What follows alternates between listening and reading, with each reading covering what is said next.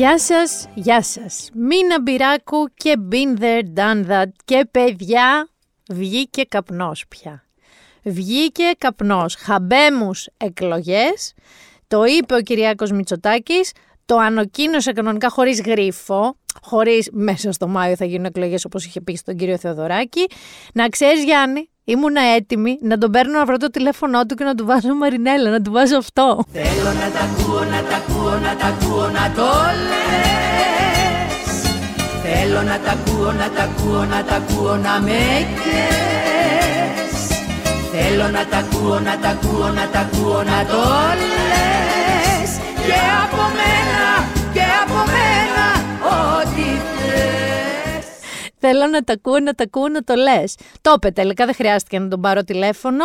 Πάμε να ακούσουμε όμως και την επίσημη ανακοίνωση, γιατί ξέρεις, μιας που την έχουμε, την ακούσουμε. Η χώρα και οι πολίτες χρειάζονται καθαρούς ορίζοντες. Και σε πείσμα όσων διέδιδαν τα αντίθετα σενάρια, οι εθνικές εκλογές θα διεξαχθούν στη λήξη της τετραετίας όπως εξ αρχής είχα δεσμευθεί θα γίνουν την Κυριακή 21 Μαΐου και αν χρειαστεί δεύτερη αναμέτρηση, ώστε να ακυρωθεί η περιπέτεια της απλής αναλογικής, αυτή θα πραγματοποιηθεί το αργότερο μέχρι τις αρχές Ιουλίου. 21 Μαΐου. Κωνσταντίνου και Ελένης θα γιορτάζει μισή Ελλάδα. Νομίζω η μισή Ελλάδα περίπου θα ψηφίσει κιόλας, για την άλλη μισή δεν είμαι καθόλου σίγουρη. Έχουμε και τελικό. Έχουμε και Final Four, σωστά, μπάσκετ. Τελικό κυπέλου δεν θα έχουμε που θα είχαμε. Μάλλον θα πάει μια εβδομάδα μετά. Σωστά. Και επίσης ε, ε, θα έχουμε ένα Μάιο πλούσιο. Δηλαδή 6 Μαΐου θα κάνουν τις στέψεις του Καρόλου. Μετά το επόμενο σουκού έχει Eurovision.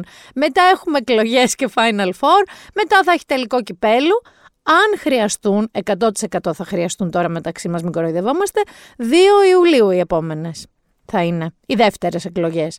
Για να μην σας κάνω εγώ μία ανάλυση που καθόλου δεν θέλετε να σας την κάνω, θέλω να με ακούσετε σε αυτό, για την απλή αναλογική, θα σας παραπέμψω και θα το ανεβάσω και σε story, θα σας το βάλω και στο article στο Lady Like που θα μπει το podcast, ένα εξαιρετικό explainer βίντεο που έχει το News 24-7, όπου οι About People εξηγεί, είναι πολιτικοί αναλυτές οι άνθρωποι, με απλά ελληνικά, ξέρεις, όχι σαν αυτά θυμάσαι με τη ρήτρα αναπροσαρμογής της ΔΕΗ, Όλοι διαβάζαμε, διαβάζαμε του, του ρεύματος. Και ανάθεμα αν ένας καταλάβαινε. Εντάξει, κάποιοι καταλαβαίνετε, είστε πιο έξυπνοι από εμάς, αλλά όχι, δεν σας τα εξηγούν έτσι. Σας τα εξηγούν αλέφαντος. Τα λέω ωραία. τα λέω καλά. Τα λένε απλά και κατανοητά. Να ξέρετε τι είναι η απλή αναλογική, τι ψηφίζουμε την πρώτη Κυριακή, τι ψηφίζουμε την δεύτερη Κυριακή, τι σενάρια παίζουν, πώς βγαίνει η αυτοδυναμία, πώς δεν βγαίνει η αυτοδυναμία. Τα λένε απλά. Πάρα πολύ απλά. Explainer στο News 24-7 για την απλή αναλογική. Τι άλλο είχαμε όμως αυτή την εβδομάδα, ε, Γιάννη, γιατί δεν είχαμε μόνο αυτό. Είχαμε και ένα εξπρές χειμωνάκι. Είχαμε ένα εξπρές χειμωνάκι μια μισή μερούλα. Στο οποίο εξπρές χειμωνάκι το μηνάκι βρήκε να πάει στην Κηφισιά, που είναι μείον πέντε βαθμούς από την υπόλοιπη Αττική. Εντάξει, ξεκάλτσο το το μηνάκι. Δεν ήταν. Βέβαια, κότσαρα από πάνω και ένα γυλαίκο έτσι με μαλλί έτσι ψεύτικη γούνα να έχω να ζεσταίνουμε, αλλά το πόδειξη πόλητο, Αγγλίδα. Να πω μεγάλο φιλί στην Αρετή και στην Τίνα, γιατί εξαιτίας τους ανέβηκα εκεί στην Κυφυσιά για ένα πολύ ωραίο έτσι event στο Ralph Lauren, στην boutique του. Αλλά ξυπόλυτο. Όχι ξυπόλυτο, ξεκάλυψα το παιδιά. Ο καιρός θα το συνεχίσει αυτό το βιολάκι, να ξέρετε. Δηλαδή, ενώ το Μάρτιο μας τον χάρισε πολύ ήπιο που λένε Μάρτης Γδάρτης, οι αρχές Απριλίου θα είναι Γιάννη λίγο του τρελού. Δηλαδή έρχεται τώρα το σουκού με 25-27 βαθμούς, αλλά πριν αρχίσετε να πετάτε τα καπέλα σας για ηλιόλουστα, τσίπουρα στον ήλιο και ε, μπανάκια και τέτοια, θα έχετε την πίχλα. Έχει αφρικανικό καιρό, δηλαδή θα έχει σκόνη, θα έχει νοτιάδες και πάρα πολύ ζέστη.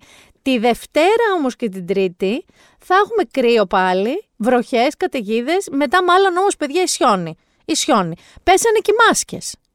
Οι μάσκες πέσανε, κανονικά βγήκαν οι μάσκες εννοώ. Αυτές οι μάσκες του COVID που κανείς δεν τον θυμάται πια, αν και έχω αρκετούς φίλους που τον ξαναπερνάνε, αλλά δεν δίνουν σημασία.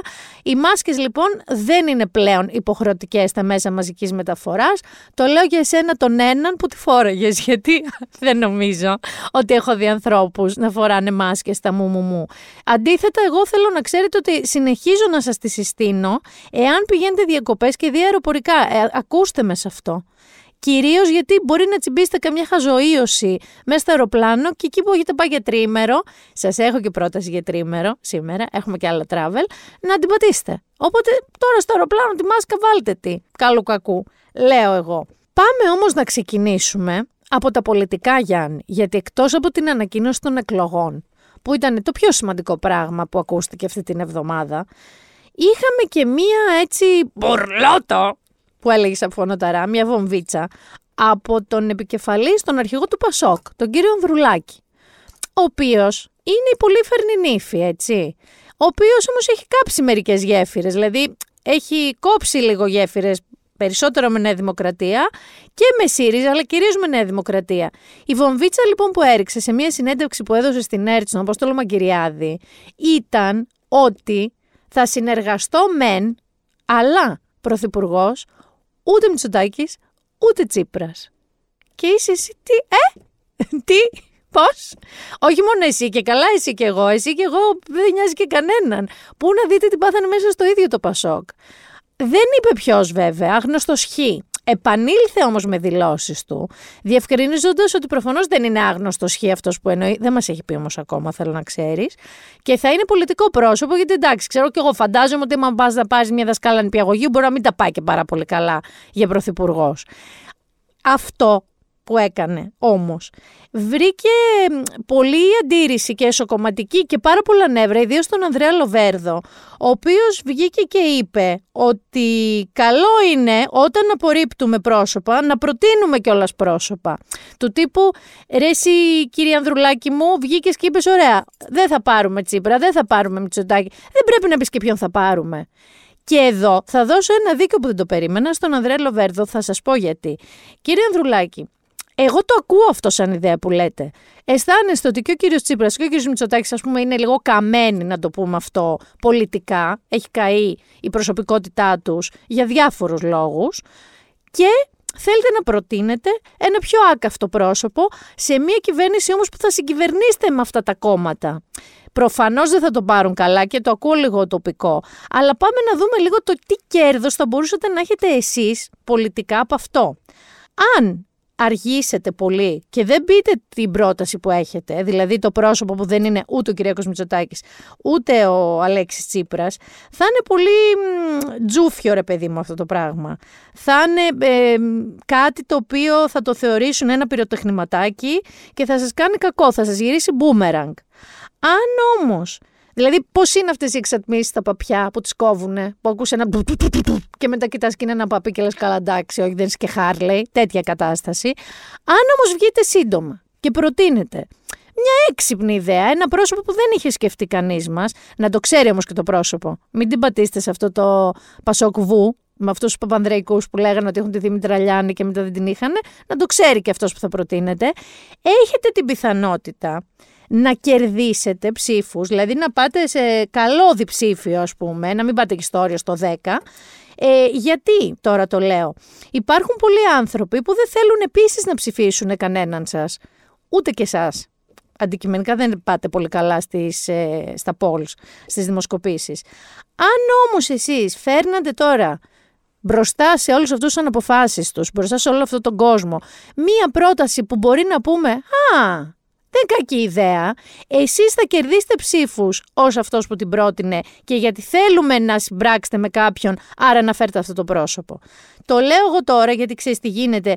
Αυτές οι ωραίες ιδέες ωραία καίγονται. Εάν δεν έχετε στο μυαλό σας κανέναν, κακό το είπατε. Αν έχετε στο μυαλό σας κάποιον, πείτε το γρήγορα. Αυτό λέω μόνο. Άσε που με επιβεβαιώνει και μια δημοσκόπηση της MRB αν δεν κάνω λάθος, όπου 31% των ερωτηθέντων είπαν ότι τους ακούγεται καλή ιδέα αυτό το τρίτο πρόσωπο. Σας έχω και φρέσκο κόμμα, γιατί είστε πολλοί και είμαστε πολλοί που είμαστε από την Κική και τον Κοκόπιο να διαλέξω τώρα κατάσταση. Τι σου έχω Γιάννη; Πατρίδα λέγεται το κόμμα. Όχι πατρίδα με τελίτσες, γιατί υπάρχει η πατρίδα. Υπάρχει αυτή που χωρίζεται ως πατρίδα. Όχι, λάθος το χώρισα. Πατρί, δου, τελεία, α, τελεία. Αυτό είναι του Κωνσταντίνου Μπογδάνου. Το νέο κόμμα που λέγεται Πατρίδα χωρίς τελίτσες είναι spin-off αυτής της πατρίδας με τις τελίτσες. Γιατί το έβγαλε ποιος, η γνωστή και αγαπημένη Εφροδίτη Λατινοπούλου, η οποία τέλος πάντων διεφώνησε με τον Κωνσταντίνο Μπογδάνο για μια δεν κατάλαβα τι σύμπραξη θέλει αυτός να κάνει. Ποια δύο μικροκόμματα, μικρογεύματα θέλουν να ενωθούν. Και σου λέει: Άκου να δεις, εγώ θα κάνω δικό μου. Και πες και πώς το ανακοίνωσε. Πώς λες το ανακοίνωσε, Instagram. Instagram, ξέρεις αυτό το προφίλ με ένα λευκό παντελόνι που φαίνεται πολύ καβάλος, κυρία Λατινοπούλου. Ε, σαν πλάνο δεν είναι σωστό. Και η ίδια, η οποία βγάζει εκεί ένα λόγο που επί κάνα τετράλεπτο, φυσικά και το άκουσα, αλλά δεν το βάζω να το ακούσετε κι εσείς γιατί δεν μου φταίτε τίποτα. Λέει ντροπή, ντροπή, ντροπή που αυτό, που εκείνο, που η θεσμική, που τα συστημικά κόμματα, που η πατρίδα μας, την πατρίδα μας, μην είναι η κάμπη, μην είναι. και καταλήγει θα ψηφίσετε εμάς, τους ανθρώπους της διπλανής πόρτας, αλλά τους ταλαντούχους, όχι την κυρία Μαρία που έχετε εσείς δίπλα στην πολυκατοικία, οι ταλαντούχοι άνθρωποι της διπλανής πόρτας, για την πατρίδα δεν λέει ρεγαμότο, λέει για την πατρίδα και τους Έλληνες. Αυτό είναι το tagline. Είναι μόνη πρόεδρος αυτή, Γιάννη, για να μην έχει τέτοια ντράβαλα όπως είχε στην πατρίδα με τις τελίτσες, και έχει και τρία ολόκληρα στελέχη. Τα έχει τα ονόματά τους στην ανακοίνωσή της στο Instagram. Μόνο εάν τυχόν τώρα θέλετε να, να ψηφίστε ή να γίνετε και στέλεχος, εγώ θα έλεγα αυτής της πατρίδας, θέλω να βεβαιωθείτε ότι έχετε ξυριστεί, αν είστε κορίτσια. Έχετε αποτρίχωση. Γιατί θυμάστε το προηγούμενο που την είχε κάνει έξαλλη με τις τρίχες; Τι είμαστε εδώ πέρα, αρκούδες και τέτοια; Με τις τρίχες τις γυναίκες. Μην τυχόν καμιά τριχωτή θέλει να πάει στην πατρίδα χωρίς τελίτσες. Το λέω αυτό τώρα. Πολλά τέτοια κόμματα, Γιάννη, θα δούμε να ξέρεις. Περίμενα να δεις. Είναι τα κόμματα που τα λέω εγώ μικρογεύματα, μικροκόμματα. Θα σκάνε. Σου λέει ένα slot θα το πάρω. Είναι πολύ δυσαρεστημένοι. Θα δούμε κι άλλα όμως θέλω να ξέρετε. Θα δούμε πάρα πάρα πάρα πολύ περισσότερα πόσο θα αντέξουμε πάνελ. Θα δούμε πάρα πάρα πολλές μικροομιλίες, ομιλίες μεγάλες, σε αίθουσες, στο πικνίκ, στην εξοχή, παντού. Ξέρεις τι, ήρθαν τα τέμπη, άκου τώρα να δεις, ήρθαν και αυτά τα τέμπη και τους χάλασαν το πρόγραμμα. Είχαν βγάλει μια ροή και μετά τέμπη happened και αναγκάστηκαν για τρεις εβδομάδες να μαζευτούν και τώρα έχουν ξαμολυθεί σε sprint, που σημαίνει τι, όλα θα πάνε fast forward. Γιατί 21 Μαΐου εκλογές, μπαίνουμε Απρίλη δεν έχουν, είναι λίγος ο καιρός, Γιάννη μου, είναι λίγος ο καιρός. Οπότε θα καταλήξουν, εγώ τους ξέρω αυτούς, ειδικά οι πολίτε που Άδωνης Γεωργιάδης που έχουν και έντονη παρουσία, πιστεύω ότι θα είναι πέντε περιοδίες σε μια μέρα. Ομιλίες τέσσερις τη μέρα. Ε, τέσσερα πανελάκια. 32 post στα social media. Θα αλλάζει πέντε κοστούμια. Κοινός. Θα το κάψουμε απόψε, κύριε Στέφανη. Ναι, θα το κάψουμε. Θα το κάψουνε. Κύριε Στέφανη, θα το κάψουνε και θα κάψουνε και εμάς. Και αυτά τα γράμματα που σου στέλνουνε Τώρα τα SMS από το είμαι ο τάδε πολιτικός και πολιτεύουμε στη ΒΑ, Γ, Αθηνών, Πειραιά, Βέρειας, ψήφισε με τέτοια. Πού βρίσκουν τα κινητά μας, που ακόμα υπάρχει αυτή η πορεία, αλλά έρχονται. Ε, υπάρχουν πάνω στο γραφείο πολλοί που λαμβάνουν και επιστολές, αλλά παλαιά. Εγώ μόνο SMS έχω. Μία επιστολή ένας δεν μου έχει στείλει. Εντάξει, δεν έχω και τη διευθύνσή μου, έχω την παλιά. Μπορεί να πηγαίνω στη μαμά μου, να ξέρετε αυτές οι επιστολές για μένα. Στα πλαίσια όλου αυτού του φρέντζι, του φρενήρου ρυθμού, που έχουν πια οι πολιτικοί και οι υποψήφοι και έχουν ξαμολυθεί. Έχουμε ρε παιδί μου και μια ανάγκη να μας εντυπωσιάσουν, να κάνουν τη διαφορά πιο γρήγορα και πιο αποτελεσματικά αφού δεν μπορούν να μας το χτίσουν τσουκου τσουκου τσουκου τσουκου. Εικάζω εγώ τώρα ότι κάπως έτσι σκέφτηκε ο κύριος Κυρανάκης, όχι ότι δεν μας έχει δώσει δείγματα και στο παρελθόν. Όχι ότι ρε παιδί μου μέχρι τώρα ήταν ένας πράος πολιτικός για Νόμπελ, αλλά δεν ήταν και έτσι. Αυτός λοιπόν βρέθηκε στο Attica TV, νομίζω σε ώρες παιδιών της νύχτας κατάσταση, αργά, αργά νύχτα, καλεσμένος με την κυρία Τζάκρη. Και τη στιγμή ακριβώς που πιάσανε το θέμα του κατώτατου μισθού. Άρχισαν τα όργανα, σήκω απ' τη θέση σου. Χορέψε ζαϊμπέκικο, λύγησε τη μέση σου. Δεν άρχισαν απλά τα όργανα, μιλάμε ονταούλια άρχισαν. Έγινε Ελ Πάσο. Και όταν λέω Ελ Πάσο εννοώ Ελ Πάσο. Πάμε να ακούσουμε λίγο τι συνέβη ακριβώς Χαμηλώστε θα σας πω την ένταση, εδώ όχι δυναμώστε τη, γιατί ακούγονται αρκετά και οι δύο. 650 ευρώ παραδώσατε βασικό Όπως μισθό γίνεται. και σήμερα είναι 780. Κύριε- κύριε Κα- Γυρανάκη, Α, μη αυτό με είναι μια διακόπτετε. αύξηση 20%. Είναι κουρασμένοι Για οι όσους ακροατές, κύριε γνωρίζουν 12 η ώρα, μαθηματικά. μη με διακόπτετε, δεν σας ρώτησα. Μας, με ρώτησε ο κύριος Παναγιώτοπουλος για το γελία. μείγμα της Είστε πολιτικής. Γελία. Δεν θα... Είστε γελίος, Είστε γελία. είστε γελίος και φαίνεστε. Στη χειρολεξία είστε γελίος και γελία. φαίνεστε. Κύριε- Και κύριε δεν- Κυρανάκη, κύριε όχι, δεν Κυρανάκη, συμπεριφέρονται. Ξέρετε Κύριε μαθηματικά. Κυρανάκη, Κυρία κύριε Κυρα- Κυρανάκη. Είστε θλιβεροί. Κύριε Κυρανάκη, Κύριε αυτό είναι Κυρανάκη. μαθηματικά είναι αριθμητική. Κύριε Κυρανάκη. Κύριε Είστε Κυρανάκη. θλιβεροί. Συγγνώμη, κύριε Τσάκρη. Με την Κύριε ακραία Κυρανάκη, πρόκλησή όχι. σας. Είστε θλιβεροί. Όχι, κύριε Με την ακραία Κυρανάκη. πρόκληση, Ας κύριε μην Κυρανάκη, εκλεγώ δεν ποτέ, θα σε προκειμένου να ακολουθήσω σας αυτό. Εγώ ακούω. βγαίνω πρώτη στην ΠΕΛ 20 χρόνια. Κύριε Λυπάμαι Κυρανάκη. τους Δεν έχω συνεργάτες να σας ανάγκη ακούν από όλη ακραίου μέρα. λεκτικούς χαρακτηρισμού προσβάλλοντας συναδέλφου μου Λυπάμαι- λυπάμαι για τους να γίνω συνεργάτες σας έστω ακούν και όλη να μέρα. έρθω και σε εκλογική θέση για να έχετε το ένα τέταρτο δημοσιότητα που σου αναλογεί. Κύριε Τσάκρη. Δεν θα σε ακολουθήσω Κύριε Τσάκρη. στην εσχρότητα Μην των λόγων ακολουθείτε. σας. Αφού λοιπόν έχει γίνει ο πρώτος σαματάς με το είσαι γελία, είσαι γελία, εσείς είστε γελίος και φαίνεστε, πάλι καλά που δεν είπαμε πιο χοντρά πράγματα, κάποια στιγμή ο, αυτός ο τρίσμηνος ο παρουσιαστής, ο συντονιστής εκεί της εκπομπής, προσπαθεί να πείσει τον κύριο Κυρανάκη να πει ένα συγγνώμη. Πάμε να δούμε τι συνέβη με την περίπτωση του συγγνώμη και να πάρει πίσω το γελία που έλεγε και ο Ψινάκης. Σας παρακαλώ πάρα πολύ να πάρετε πίσω το γελία. Είναι γελία. Όχι, Γελία. Κύριε, ε, κύριε Κυρανάκη. Είστε γελία. Είναι, είστε προσβλητικός. Είστε απαράδεκτος. Είστε προσβλητικός Ακροδεξιός αυτό. και Κύριε φασίστας. Παπαδόπουλε, Και τα ντροπή, λόγια σας αυτά και οι ντροπή. χαρακτηρισμοί Αυτό είναι σα. ντροπή. Ε, κύριε. Κύριε Καρι- κύριε και Παναγιώτοπουλε, αν δεν πάρει πίσω το γελία, θα αποχωρώ αυτή τη στιγμή. Άντε, επιτέλους. Θα το πάρει πίσω τώρα. Πάρτε το πίσω, κύριε Κυρανάκη, γιατί. Κύριε Κυρανάκη. Είστε Τώρα... ακροδεξιός, φασίστας. Προκαλείτε με τον. ακρο- Ε, βέβαια τώρα που τον ακουαλούμε τον κύριο Κυρανάκη, βεβαίως τώρα του κάνουμε και τη χάρη. Ακροδεξιό και φασίστα. ε, Τον βοηθάμε και στον ανταγωνισμό του Κυρία στην Τζάκρη, αλίευση κυρία Τζάκρη, πλήψήφων και από όπως το βλέπετε- μισαλόδοξο ακροατήριο. Όχι, όχι, δεν το παίρνει. Και μία από τις στιγμές που ακούγεται κύριε Κυρανάκη, κάνει και φρυδάκια προς τα πάνω, γιατί δεν ακούγεται ήχος. Κάνει «Τσ, όχι, όχι. Δηλαδή, Γιαννάκη, θα πιείς το γάλα σου; «Τσ, Όχι, όχι. Τέτοια κατάσταση. Και θέλω εδώ να ξέρετε, Καλά, δεν θα σταθώ στο αυτονόητο, ότι δεν είναι πολιτικός πολιτισμός αυτό προφανώς. Αυτό είναι το ερωτοδικείο, είναι άλλες. Είναι, πώς το λέγανε αυτό, η Σία Λιαροπούλου τσακωνόντουσαν τα ζευγάρια εκεί. Σε αυτή δεν ήταν η εκπομπή. Είναι τέτοια κατηγορία τηλεόρασης, χωρίς να φταίει βέβαια ο παρουσιαστής. Ε, θέλω λίγο να, να σταθώ, γεν- να το γενικεύσω. Προφανώς θα πω για το- τον πολιτικό λόγο, για το πώς μιλάς στις γυναίκες και στους άντρες, γενικά πώς μιλάς. Θέλω όμως να σταθώ λίγο σε αυτούς τους πολιτικούς από όλα τα κόμματα, γιατί παντού υπάρχουν, ε, οι οποίοι έχουν αυτή την κυρανάκιο λογική. Και πού στοχεύουν, Γιάννη μου, αυτοί, σε αυτόν ο οποίος κάθεται στην τηλεόραση και μιλάει μόνος του, και εγώ μιλάω μόνη μου, αλλά δεν λέω πες τα χρυσόστομες στον κυρανάκι, αλλά ποντάρει σε αυτούς που θα πούνε, έλα πες τα χρυσόστομε, έλα με την πατσαβούρα τώρα. Αυτούς. Αυτούς θέλει. Θέλω λοιπόν εδώ να κάνω μια πολύ βασική ερώτηση σε αυτό το είδος πολιτικών που πάνε και τα κάνουν λαμπόγιαλο και ελπάσω στα πάνελ και θεωρούν ότι βρίζοντας, φωνάζοντας, απειλώντας, λέγοντας χοντράδες και εντυπωσιασμούς θα πάνε κάπου. Υπάρχει ρε παιδί μου μια αρχή marketing που λένε know your audience. Ωραία. Ένα πράγμα είναι αυτό, να ξέρεις το κοινό σου. Το κοινό σου λοιπόν πες ότι είναι το πες τα χρυσόστομε. Εσύ όμως από πού θες να ψωνίσεις ψήφους; Γιατί τον Μπέστα Χρυσόστομε, αυτόν τον τύπο με λογική λίγο θύρα οργανωμένων οπαδών, τον έχεις. Γιατί έχεις δώσει και άλλα δείγματα στο παρελθόν, ωραία. Δεν θες καινούριες ψήφους. Αυτές δεν ψάχνεις για να βγεις. Γιατί τις άλλες τις ξέρεις. Θέλω λοιπόν να πω σε αυτό το είδος πολιτικών ότι τους έχω κακά νέα.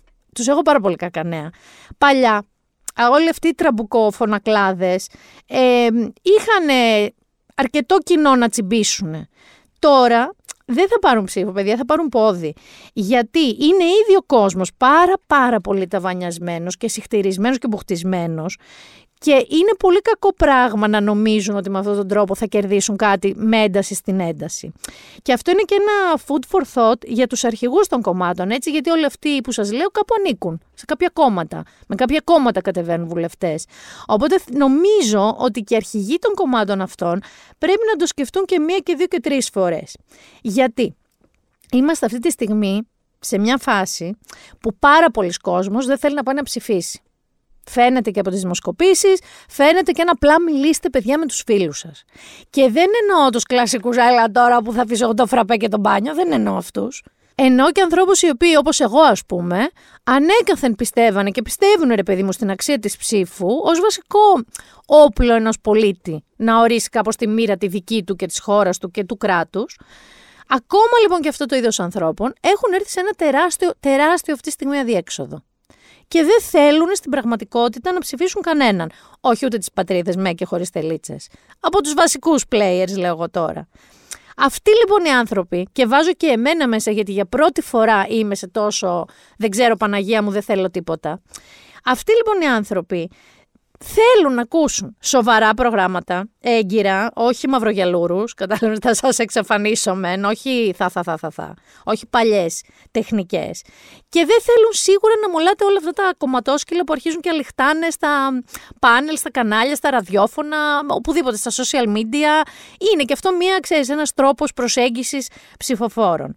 Γιατί το λέω αυτό, Γιατί αγαπητοί αρχηγοί κομμάτων, η ψήφος που σας λείπει αυτή τη στιγμή είναι των αναποφάσιστων, που είναι πολύ περισσότεροι από άλλε χρονιές, και του φραπέ. Και αυτόν τον θέλετε, που κατά παράδοση δεν θέλει καν να ασχοληθεί μαζί σας. Αυτούς που έχετε είναι αυτοί, ας πούμε, το προκειμένου τώρα για τον κύριο Κυριανάκη, είναι, πώς σα πω, και αυτοί που είχαν βγει με τον Άντριου Τέιτ, θυμάσαι, στους δρόμους και στηρίζανε στην Ερμού. Αυτούς τους έχει. Θες και άλλους. Αγαπητέ ψηφοφόρε, μην αρκεστείς σε τέτοιες κραυγές, φωνές και τσαμπουκάδες. Να έχεις απέτηση, αγαπητέ ψηφοφόρα, να αποφάσιστε, για να αναγκαστούν και αυτοί να έχουν σοβαρές προτάσεις. Και ακριβώς γι' αυτό το λόγο, Γιάννη, αν και φέτος δεν γίνει debate, εγώ θα φάω το καπέλο μου. Δεν νοείται, ρε παιδί, με αυτό που γίνεται εδώ πέρα. Δηλαδή, με μια δικαιολογία από εδώ, με μια δικαιολογία από εκεί, στην πραγματικότητα, οι πολιτικοί υποψήφοι αρχηγοί που είναι υποψήφοι για πρωθυπουργοί, δεν βγαίνουν σε ένα ρημαδό debate που να είναι πέντε δημοσιογράφοι και να τους πούνε: Έλα εδώ, αγαπημένα μου, τι έχεις να πεις για τις φορολογίες, τις άμεσες, τις έμεσες, τι έχεις να πεις για την πρώτη κατοικία, τι έχεις να πεις για την υγεία, τι έχεις να πεις για την παιδεία. Πες μου πραγματικά τι θα κάνεις. Με έναν αντίλογο. Γιατί τώρα, ξέρεις τι κάνω, καθένα βγαίνει και λέει τα δικά του, δεν υπάρχει αντίλογος. Και απαντάει ο ένας τον άλλον μέσω με διαφορά τριών ημερών και 7 εκπομπών. Δεν πάει έτσι. Εγώ πιστεύω ακράδαντα ότι όποιος έχει και κοχώνες αλλά και κοινωνού θα κάνει φέτος debate. Το λέω εγώ. Το λέω γιατί θέλω πάρα πολύ να γίνει. Κάτι τέτοια είδε, Γιάννη μου, ποιος, ο κύριος Κουτσούμπας. Και σου λέει, θα μπλέξω εγώ με τα πίτρωα και τις κότες; Όχι, αγάπη μου. Εγώ είμαι για Παρίσι. Εγώ είμαι για τη Γαλλία.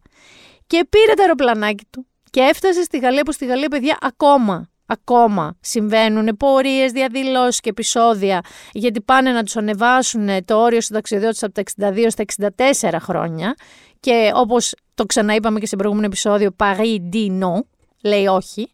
Πήγε λοιπόν ο κύριος Κουτσούμπας μέσα από ένα βανάκι, Γιάννη, με μία ντουντούκα και είπε τα εξής. Cher ami, cher camarade, au nom du Parti communiste de Grèce, nous vous transmettons la solidarité des communistes grecs, de la classe ouvrière de, Grèce avec la classe ouvrière en lutte en France.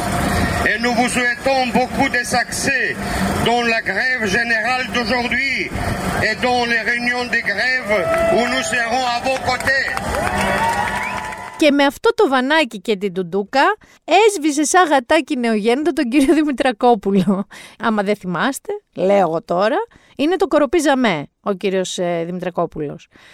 Ο κύριος Κουτσούμπας, λοιπόν, έχω να πω ότι μιλάει εξαιρετικά γαλλικά. Τα διάβαζε. Εντάξει, είχε γράψει, ρε παιδί μου, το μικρό του λόγο που απευθύνθηκε σε διάφορα σωματεία που συμμετέχουν στις διαδηλώσεις και τους είπε ότι είμαστε από το Κομμουνιστικό Κόμμα Ελλάδος και είμαστε μαζί σας. Εξαιρετικά τα γαλλικά του κύριου Κουτσούμπα. Εξαιρετικά και μπράβο του που το τόλμησε. Αυτός ναι, πάρα πολύ καλά έκανε.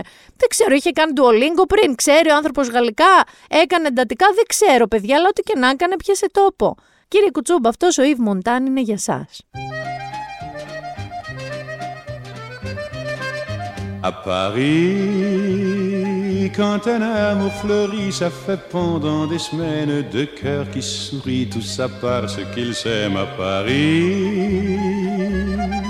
Au printemps, sur les toits, les girouettes tournent et font les coquettes avec le premier vent qui passe indifférent, nonchalant.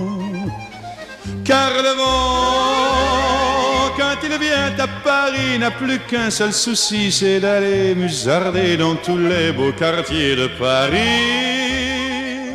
Μιας και σας έβαλε σε λίγο ρομαντίκα έτσι, διάθεση με τον Ιβ Μοντάν. Και μια και λέγαμε και για πολιτική, για να θα κρατήσω αυτό το κόμπο.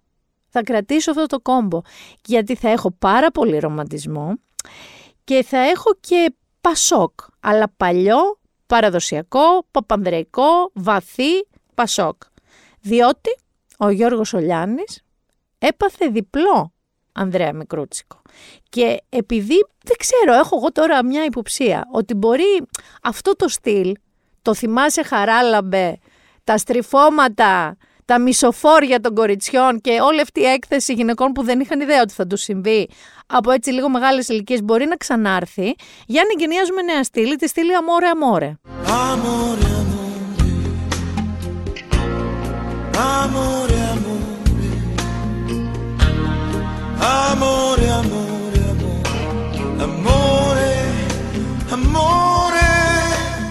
Έτσι, Ανδριάνο Τσελεντάνο. Αμόρε, αμόρε. Θυμάστε την ιστορία με τον Ανδρέα Μικρούτσικο; Με τα εσώρουχα της Όλγας, το χεράκι της Όλγας, να μην πω τι άλλο της Όλγας, που ήμασταν όλοι. Και κυρίως η κυρία Όλγα δηλαδή ήταν έτσι. Τύπου, τι λες, άνθρωπέ μου, τι λες τώρα, γιατί; Και εκεί που λες, ε, εντάξει, τι άντε τώρα κι αυτός τον κράξαν, τον ξανακράξαν. Λες, θα έχουν μάθει οι υπόλοιποι. Όχι, όχι, όχι, όχι. όχι. Ο κύριος Γιώργος Λιάννης πήγε καλεσμένο στον Τάσο Τρίφωνο σε μια εξαιρετική εκπομπή συνεντεύξιακή έτσι που έχει στην Κύπρο, το τέτα τέτ. Και ήταν, τι να σας πω, πάρα πολύ αποκαλυπτικός. Ο Γιώργος Λιάννης έχει ωραίο λέγει. Είναι ωραίος αφηγητής. Λέει ωραίες ιστορίες, storyteller που λέμε. Απλά κανείς δεν περίμενε να πει και αυτές τις δύο ιστορίες. Θα ξεκινήσουμε με τα πιο ήρεμα. Εντάξει. Με την Εμιλία Υψηλά τη σχέση του είναι γνωστή. Δεν ήταν ότι ήταν κρυμμένη. Δεν ξέραμε καθόλου όμως τον Τεσού. Πάμε να δούμε γιατί το αποκάλυψε, λέγοντας μάλιστα εν τήρημη του λόγου του, Ε, ναι, τολμώ να το πω. Πάμε να δούμε τι τόλμησε να πει. Σταθμός δεύτερος είναι η κάθοδος σας στην Αθήνα με αφορμή ε, τον μεγάλο σας έτσι, πρώτο έρωτα ή τουλάχιστον από, αυτόν που, από αυτούς που γνωρίζουμε Καθοριστικός εμείς. έρωτας. Καθοριστικός έρωτας με την ηθοποιό Εμιλία Υψηλάντη. Πώς ήρθε στη ζωή σας; Πώς ήρθε στη ζωή μου, αναπάντεχα τελείως.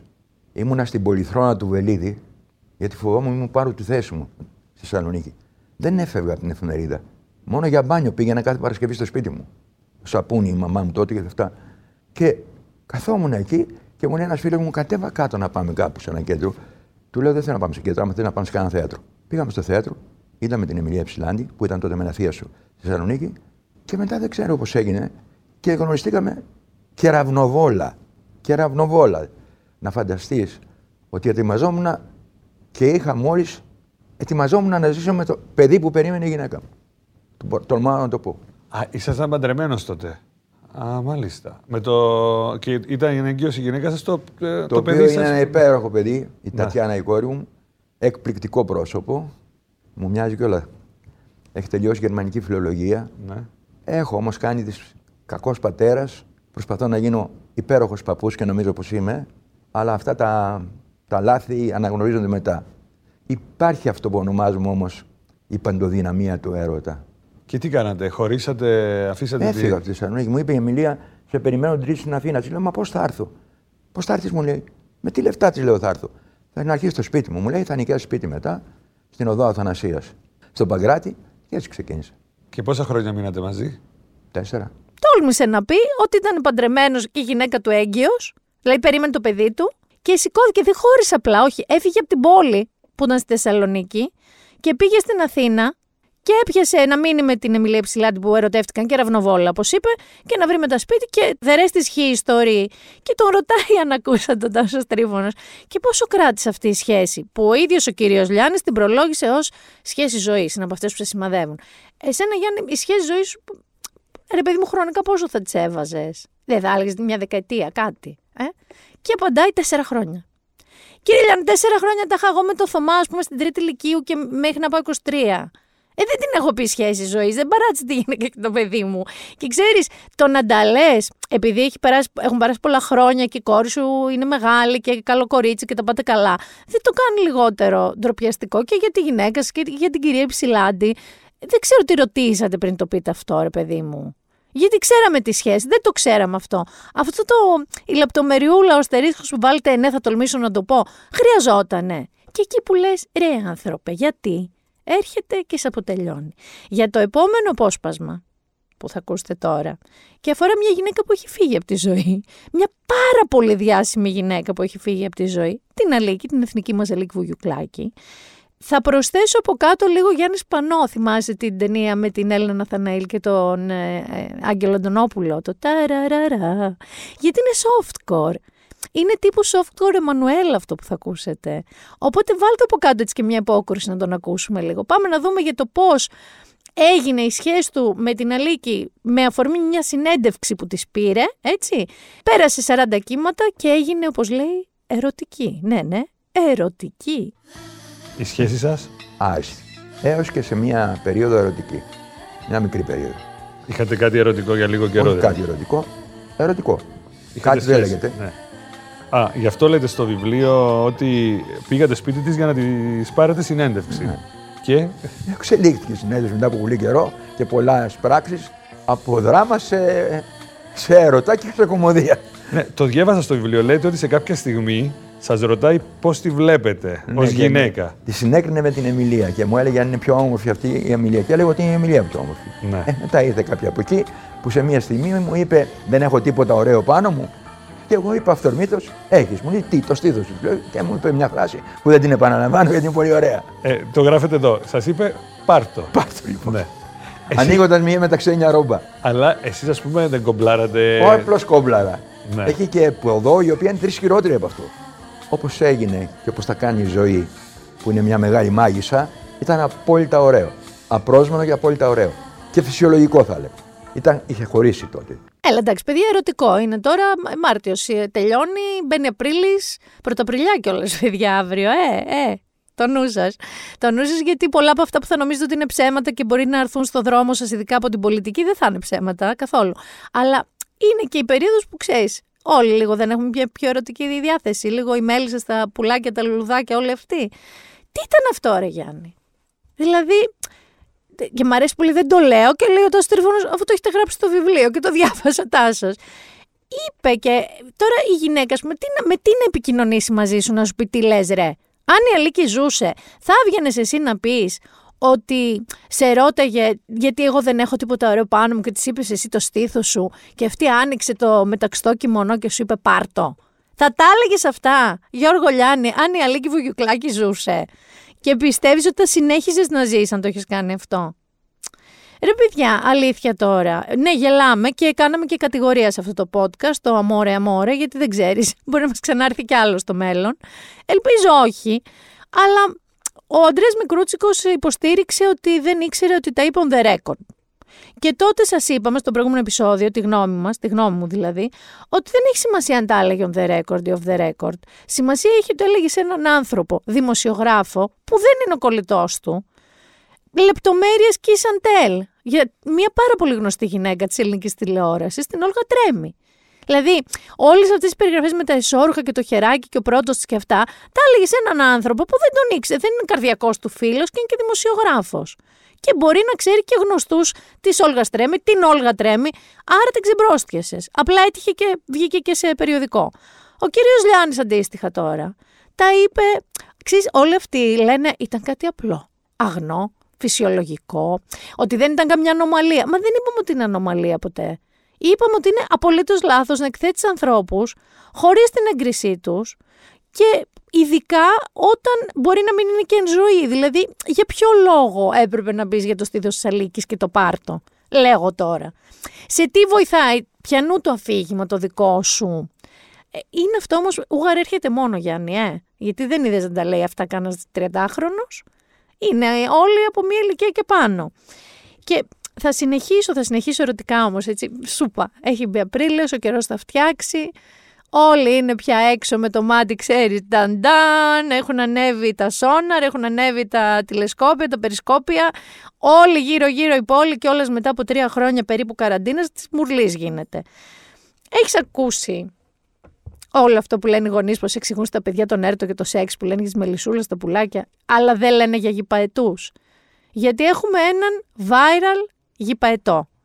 Έχουμε τον Σταύρο Γιώργα με το όνομα, με τον οποίο ασχολούμαστε όλοι. Όλοι, και όταν λέω όλοι δεν εννοώ εγώ και οι φίλοι μου, δεν εννοώ ο Γιάννης και οι φίλοι του, εννοώ όλοι. Εννοώ τα δελτία ειδήσεων, εννοώ τα ενημερωτικά sites, τα ειδησιογραφικά, εννοώ εκπομπές, ειδησιογραφικές ή infotainment, εννοώ όλοι. Γιατί ο τύπος είναι ένα όνομα. Ο Σταύρος Γιώργας είναι ένας θρύλος, είναι μία ιστορία μόνος του. Είναι ένας τύπος που κάνει αυτόν τον Τζο Γκόλτμπεργκ του Γιούνα, είναι και αυτός γατάκι σαν τον Δημητρακόπουλο με τον Κουτσούμπα. Λοιπόν, ο τύπος αυτός, αν τυχόν τώρα δεν έχετε πάρει γραμμή καθόλου τι έχει παίξει, αποκλείεται. Ξέρεις τι έκανε ο Άρης; Έστειλε σε μια γνωστή μου, γιατί ο τύπος αυτός έστελνε το ίδιο μήνυμα, που θα, εννοείται ότι θα ακούσουμε πολύ Σταύρο Γιώργα εδώ, σίγα δεν, δεν ακούγαμε.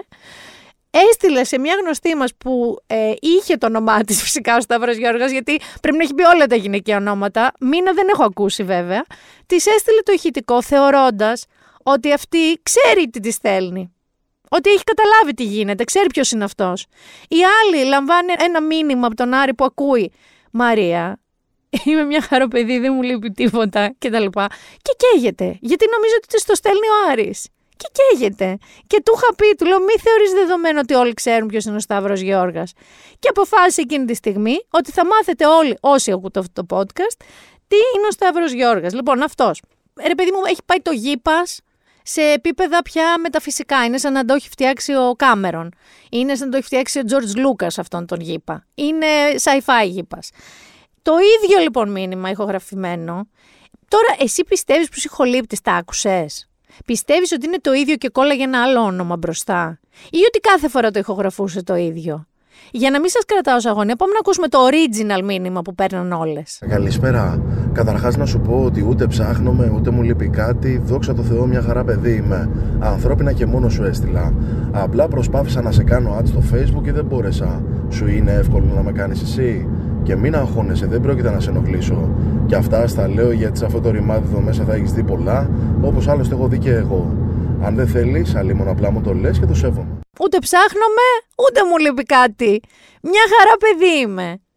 Έστειλε το ίδιο ακριβώς μήνυμα, γιατί ξέρετε και σας το λέω αυτό ότι δεν περιμένω τίποτα, γιατί ποιος ξέρει τι έχεις δει εδώ μέσα κτλ. Πριν είχε Μαρία, Μίνα, Γιάννα, Εύη, Ζωή, Ντέπη, Γιώτα, δεν ξέρω, όλα τα ονόματα μπορείτε να φανταστείτε, υποκοριστικά, όλα, όλα. Δηλαδή άμα γκουγκλάρετε ένα όνομα και Σταύρος Γιώργος θα το βρείτε και θέλετε να το στείλετε σε μια φίλη σας, να φροντίσει το Εξαντονάρη να ξέρει τι της στέλνετε. Ε, έχω κι άλλο όμως, γιατί αυτός δεν σταματούσε εκεί. Αν σταματούσε εκεί, μπορεί να ήταν και ξέρω, ένα social media πείραμα από μεριά του. Συνέχιζε. Και λέω εγώ τώρα, άντε γιατί τώρα ξέρουν όλες ότι το έχεις στείλει σε όλες. Τότε δεν ήξερε. Α πούμε, η Μίνα δεν ήξερε ότι το έχεις στείλει και στη Μαρία και στην παραδίπλα. Μπορεί εγώ να νόμιζα λοιπόν όταν έλαβα αυτό το ηχητικό και κάνε με ad, γιατί προσπάθησα να σε κάνω ad και δεν γίνεται. Δηλαδή, λέει, αλλά πες ότι τσίμπαγα εκεί. Ο τύπος επανερχόταν ξανά και ξανά. Και πραγματικά το επόμενο σετ που θα ακούσετε για μένα είναι το πιο creepy όλων. Μα με τσέχασες. Κάποια με τσέχασες. Χριστίνα μου, καλημέρα. Εγώ χουζουρεύω. Πώς είσαι; Με τσέχασες. Με τσέχασες. Ζωή μου, με τσέχασες. Ζωή μου, χουζουρεύω. Μόλις ξύπνησα. Είμαι στο κρεβάτι και χουζουρεύω. Αν είχες ρε Σταύρο Γιώργα μία ελπίδα με το πρώτο μήνυμα. Με το πρώτο μήνυμα που εκεί λίγο ψηλιασμένος και να είσαι ακόμα και με phishing και με τέτοια αξίες που κινδυνεύεις να σου πάρουν τους λογαριασμούς, γιατί το, το έχουμε πάει στα άλλο άκρο, φοβόμαστε και τη σκιά μας. Αν είχες μια ελπίδα να θεωρήσουν ότι εντάξει, συμπαθητικό αυτό παιδί, τον κάνω ad. Με τσέχασες, με τσέχασες. Δηλαδή στο με τσέχασες. Ποιος σοβαρός ενήλικας κάνει baby talk που δεν τον ξέρεις; Βασικά και να τον ξέρεις. Με τσέχασες για να έχεις πει με τσέχασες. Όχι. Μπορεί και να έχεις πει. Όχι. Λοιπόν, πάντως, θέλω να σας πω ότι ο Σταύρος Γιώργος με αυτά και με εκείνα έχει γίνει trending topic παντού. Έχει γίνει remix σε κομμάτι dance που παίζεται και σε μπουζούκια και σε club και παντού και γίνεται της μουρλής. Και θέλω να σου πω ότι αυτό το account στο TikTok που λέει Σταύρος Γιώργας έβγαλε και ευχαριστήρια ανακοίνωση. Βεβαίως. Όπου λέει: Σας ευχαριστώ όλους και όλες που με κάνατε διάσημο εν μία νυχτή. Ότι όλο αυτό το έκανα για να βρω έτσι κι εγώ μια αδερφή ψυχή, το significant other μου, αλλά δυστυχώς με κεφαλαία και ανορθόγραφο. Ρε Σταύρο, το, το κεφαλαία ειδικά κοίτα πώς γράφεται το δυστυχώς, αλλά δυστυχώς δεν το έχει καταφέρει ακόμα. Σας αγαπώ όλους και όλες. Κατάλαβες τι έγινε τώρα. Έχουμε κάνει το δικό μας στάρ. Δεν ξέρω τώρα αυτό είναι κανένα τρολό account. Δεν είναι όμως, γιατί έχει ξέρω 82.000, δεν ξέρω, 382.000. Έχει πάρα πολλούς followers. Πάντως, αν κάποια από τη δική μου πισίνα ακροατών αυτού του podcast έχει λάβει original μήνυμα Σταύρου Γιώργα, όχι αυτό που μπορεί να σε έστειλε μια φίλη σας ή ο Άρης, δεν ξέρω. Θα ήθελα πολύ να μου στείλετε ένα μήνυμα να μου το πείτε. Και να μου στείλετε και το μήνυμα. Να μου πεις, είμαι η, δεν ξέρω, η Λιάνα και έχω αυτό το μήνυμα από τον Σταύρο Γιώργο από τότε. Θέλω πάρα πολύ. Και επίσης, θέλω να μην τρέπεστε, γιατί ξέρεις τι Γιάννη, αμέσως ξέρει σκέφτηκα. Ωραία, γελάμε όλοι. Και λέμε πω, πω πάρε ένα γήπα, πάρε ένα γηπαετό, πάρε ένα γεράκι. Σκέφτομαι εκείνες τις όσες θα μπορούσαν να έχουν τσιμπήσει με το πρώτο ηχητικό. Πόσο χάλια νιώθουν τώρα αυτά τα κορίτσια. Ότι μπορεί να σκέφτηκαν το παιδί μετά. Οκ, ακούγεται αυτός ο τύπος να του δίνα μια ευκαιρία. Γιατί εννοείται ότι το dating, ένα μεγάλο κομμάτι του σύγχρονου dating, έχει μεταφερθεί από το live είτε στα apps, ενώ τα ειδικά dating apps τύπου Tinder ή στα social media. Οπότε να μην νιώθετε καθόλου, κορίτσια, μα καθόλου άσχημα. Τώρα, αν σας έστειλε με τσέχασες και συνεχίσετε να πέφτετε, να νιώθετε πάρα πάρα πολύ άσχημα, γι' αυτό και μόνο γι' αυτό το λόγο. Ένα άλλο πράγμα που θέλω να δείξω με αφορμή τώρα αυτό το πάρα πολύ αστείο story, είναι ότι οι γυναίκες, Γιάννη μου, εσείς μπορεί να μην το ξέρετε, γιατί μπορεί να μην το λέμε συνέχεια, Έχεις καθόλου υπόψη τι λαμβάνουμε σε όλα τα social media που έχουμε και στο LinkedIn εννοώ ακόμα και στο LinkedIn που περιμένεις να στείλεις ένα CV για μια δουλειά ή μια πρόταση για δουλειά. Δεν περιμένεις όμως pick-pick, για να μην πω dick-pick. Δεν περιμένεις πεσηματική, απλή και στεγνή και καθημερινή. Δεν περιμένεις φετιχιστές στο LinkedIn. Τα λέω εγώ γιατί, όχι μια φίλη μου, εγώ. Λοιπόν, άκου να σου πω, είναι τα δικά μου αγαπημένα. Εγώ έχω έναν τύπο που δυόμιση χρόνια τώρα μου στέλνει κάθε μέρα καλημέρα, καλησπέρα, καληνύχτα. Καλημέρα, καλησπέρα, καληνύχτα. Νομίζω ότι κάποια στιγμή στην αρχή των δύο ετών που ευγένει απάντησα καλημέρα και μετά μου έστειλε καλησπέρα, δεν μου απάντησε ποτέ στο καλημέρα, μετά καληνύχτα. Λέω, περίμενα, μην απαντήσεις κάτι άλλο. Επόμενη μέρα, καλημέρα, καλησπέρα, καληνύχτα. Δυόμιση χρόνια τώρα έχω μηνύματα καλημέρα, καλησπέρα, καληνύχτα. Έχω τουλάχιστον τέσσερα requests επιπληρωμή Γιάννη μου, όχι στο OnlyFans Γιάννη μου, να στέλνω τις πατούσες μου βέβαια. Δηλαδή ανεβάζεις εσύ αμέριμνη μία πατούσα στη θάλασσα και λες Vitamin C, άμα είσαι κλισέ. Ή καλοκαιράκι καλώς ήρθες. Δεν ξέρω, χαμολιά μου σ' αγαπώ, δεν ξέρω τι μπορεί να πεις. Και βάζεις την πατούσα σου μαζί με το υπόλοιπο πόδι. Δεν είναι το πασεξουαλικά. Και σου έρχονται τρία μηνύματα. 5 ευρώ ο ένας, έχω και τιμές. Γιατί τα ψάξα για να σας τα πω. 8 ευρώ άλλος και ο άλλος μου είπε όσα θες, όσα γουστάρεις, εγώ δηλαδή, για να τους στέλνω απλά φωτογραφίες από την πατούσα μου, τίποτα άλλο. Όχι να κάνει κάτι η πατούσα μου, να στολίζεται, δεν ξέρω, ή να χορεύει βίντεο, όχι. Φωτογραφίες. Τα έχω απορρίψει, αλλά να ξέρεις, το πίσω μέρος του μυαλό μου, ξέρω εγώ τι μπορεί να γίνει σε αυτή τη ζωή να χρειαστώ χρήματα. Άλλος που μου είπε, ελπίζω να μην το παρεξηγήσεις σε καμία περίπτωση, αλλά πώς θα σου φαινόταν η ιδέα να συναντηθούμε να με δέσεις και να με γαργαλάς. Ελπίζει όμως να μην το παρεξηγήσω. Δηλαδή, ένας άνθρωπος θεώρησε στα σωστά του την πιθανότητα να συναντηθώ όντως μαζί του, να τον δέσω και να τον γαργαλάω. Όχι κάτι άλλο. Και μου είπε, Όχι κάτι πονηρό. Και επειδή προφανώς δεν απάντησα, απάντησα συν, δεν, είδα, δεν απάντησα, την επόμενη μέρα μου είπε, Θέλω να σε διαβεβαιώσω ότι δεν θα κινδυνεύσεις από κάτι αν φοβάσαι. Δηλαδή, τώρα σας λέω αστεία, έτσι. Οι γυναίκες πραγματικά δεν είμαστε παραπονεμένες από αυτή την άποψη. Δηλαδή, αν μαζεύαμε ε, όλα τα dick pics που λαμβάνουμε ή κάποια άλλα τέτοια μηνύματα γαργαλήματος και πατουσών μεταξύ μας, ρε παιδί μου, αν φτιάχναμε ένα ενιαίο account, Γιάννη μου, καταρχάς μπορεί να αναγνωρίζεις πολλούς φίλους σου, ε, αν έχετε πάει στρατό και έχετε δει του αλουνού το, την οικογένεια, μπορεί να αναγνωρίσετε πράγματα. Μάνες μπορεί να αναγνωρίσουν γιους, δεν ξέρω τι μπορεί να γίνει εκεί. Αλλά πραγματικά ο Σταύρος Γιώργος μπροστά σε αυτό που θα έρθει με ένα ενιαίο τέτοιο account, ε, θα ήταν τίποτα. Μια τρίχα στο ζυμάρι τώρα.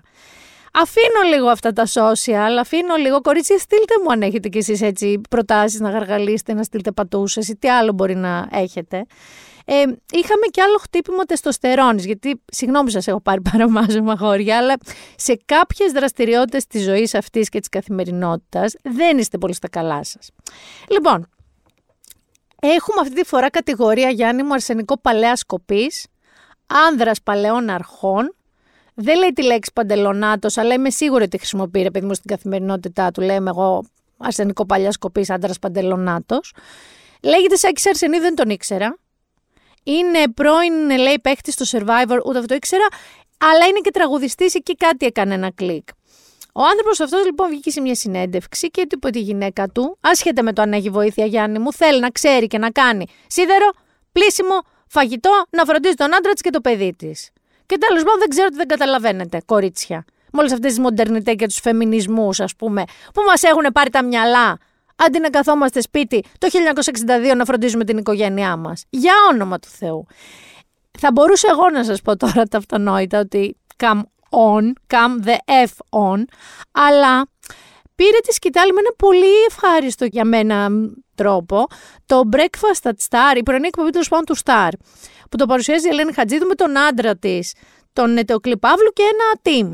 Οπότε οι ρεπόρτερ τους παρουσιάζουν το βίντεο, οπότε θα ακούσετε και το Σάκη Αρσενίου τι λένε, αλλά να ακούσετε λίγο για τις απόψεις του πάνελ. Γιατί πραγματικά ήταν ολόσωστη και ξέρεις, χωρίς αυτές τις κραυγαλές υπερβολές.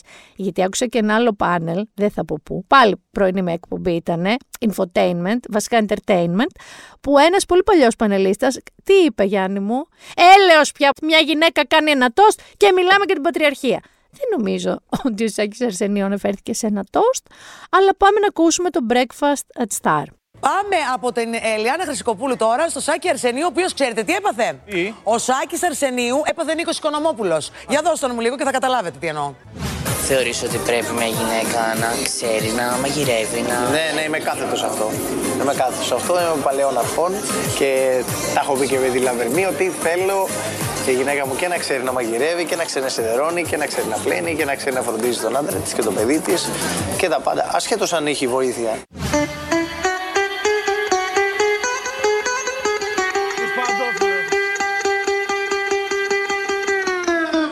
Έλα ρε Σάκαρε. Και εμένα ο άντρας μου θέλω να ξέρει να μαγειρεύει και να πλένει πιάτα, να ξέρεις. Λοιπόν, αυτές ε, τις δηλώσεις όταν τις ακούω, θέλω να σας πω ότι λίγο, με πάνε λίγο στον ψιλομεσαίωνα. Γιατί είμαστε και στο 2023. Θεωρώ ότι στις μέρες μας, αφού έχουμε την ισότητα, ε, πρέπει να μαγειρεύουμε και οι δύο και πρέπει και οι δύο να είμαστε βοηθητικοί. Μου κάνει εντύπωση που ένα νέο παιδί σαν το Σάκη Αρσενίου και ένας μικρός νέος πατέρας κάνει τέτοιες δηλώσεις και με πάει πολύ πίσω.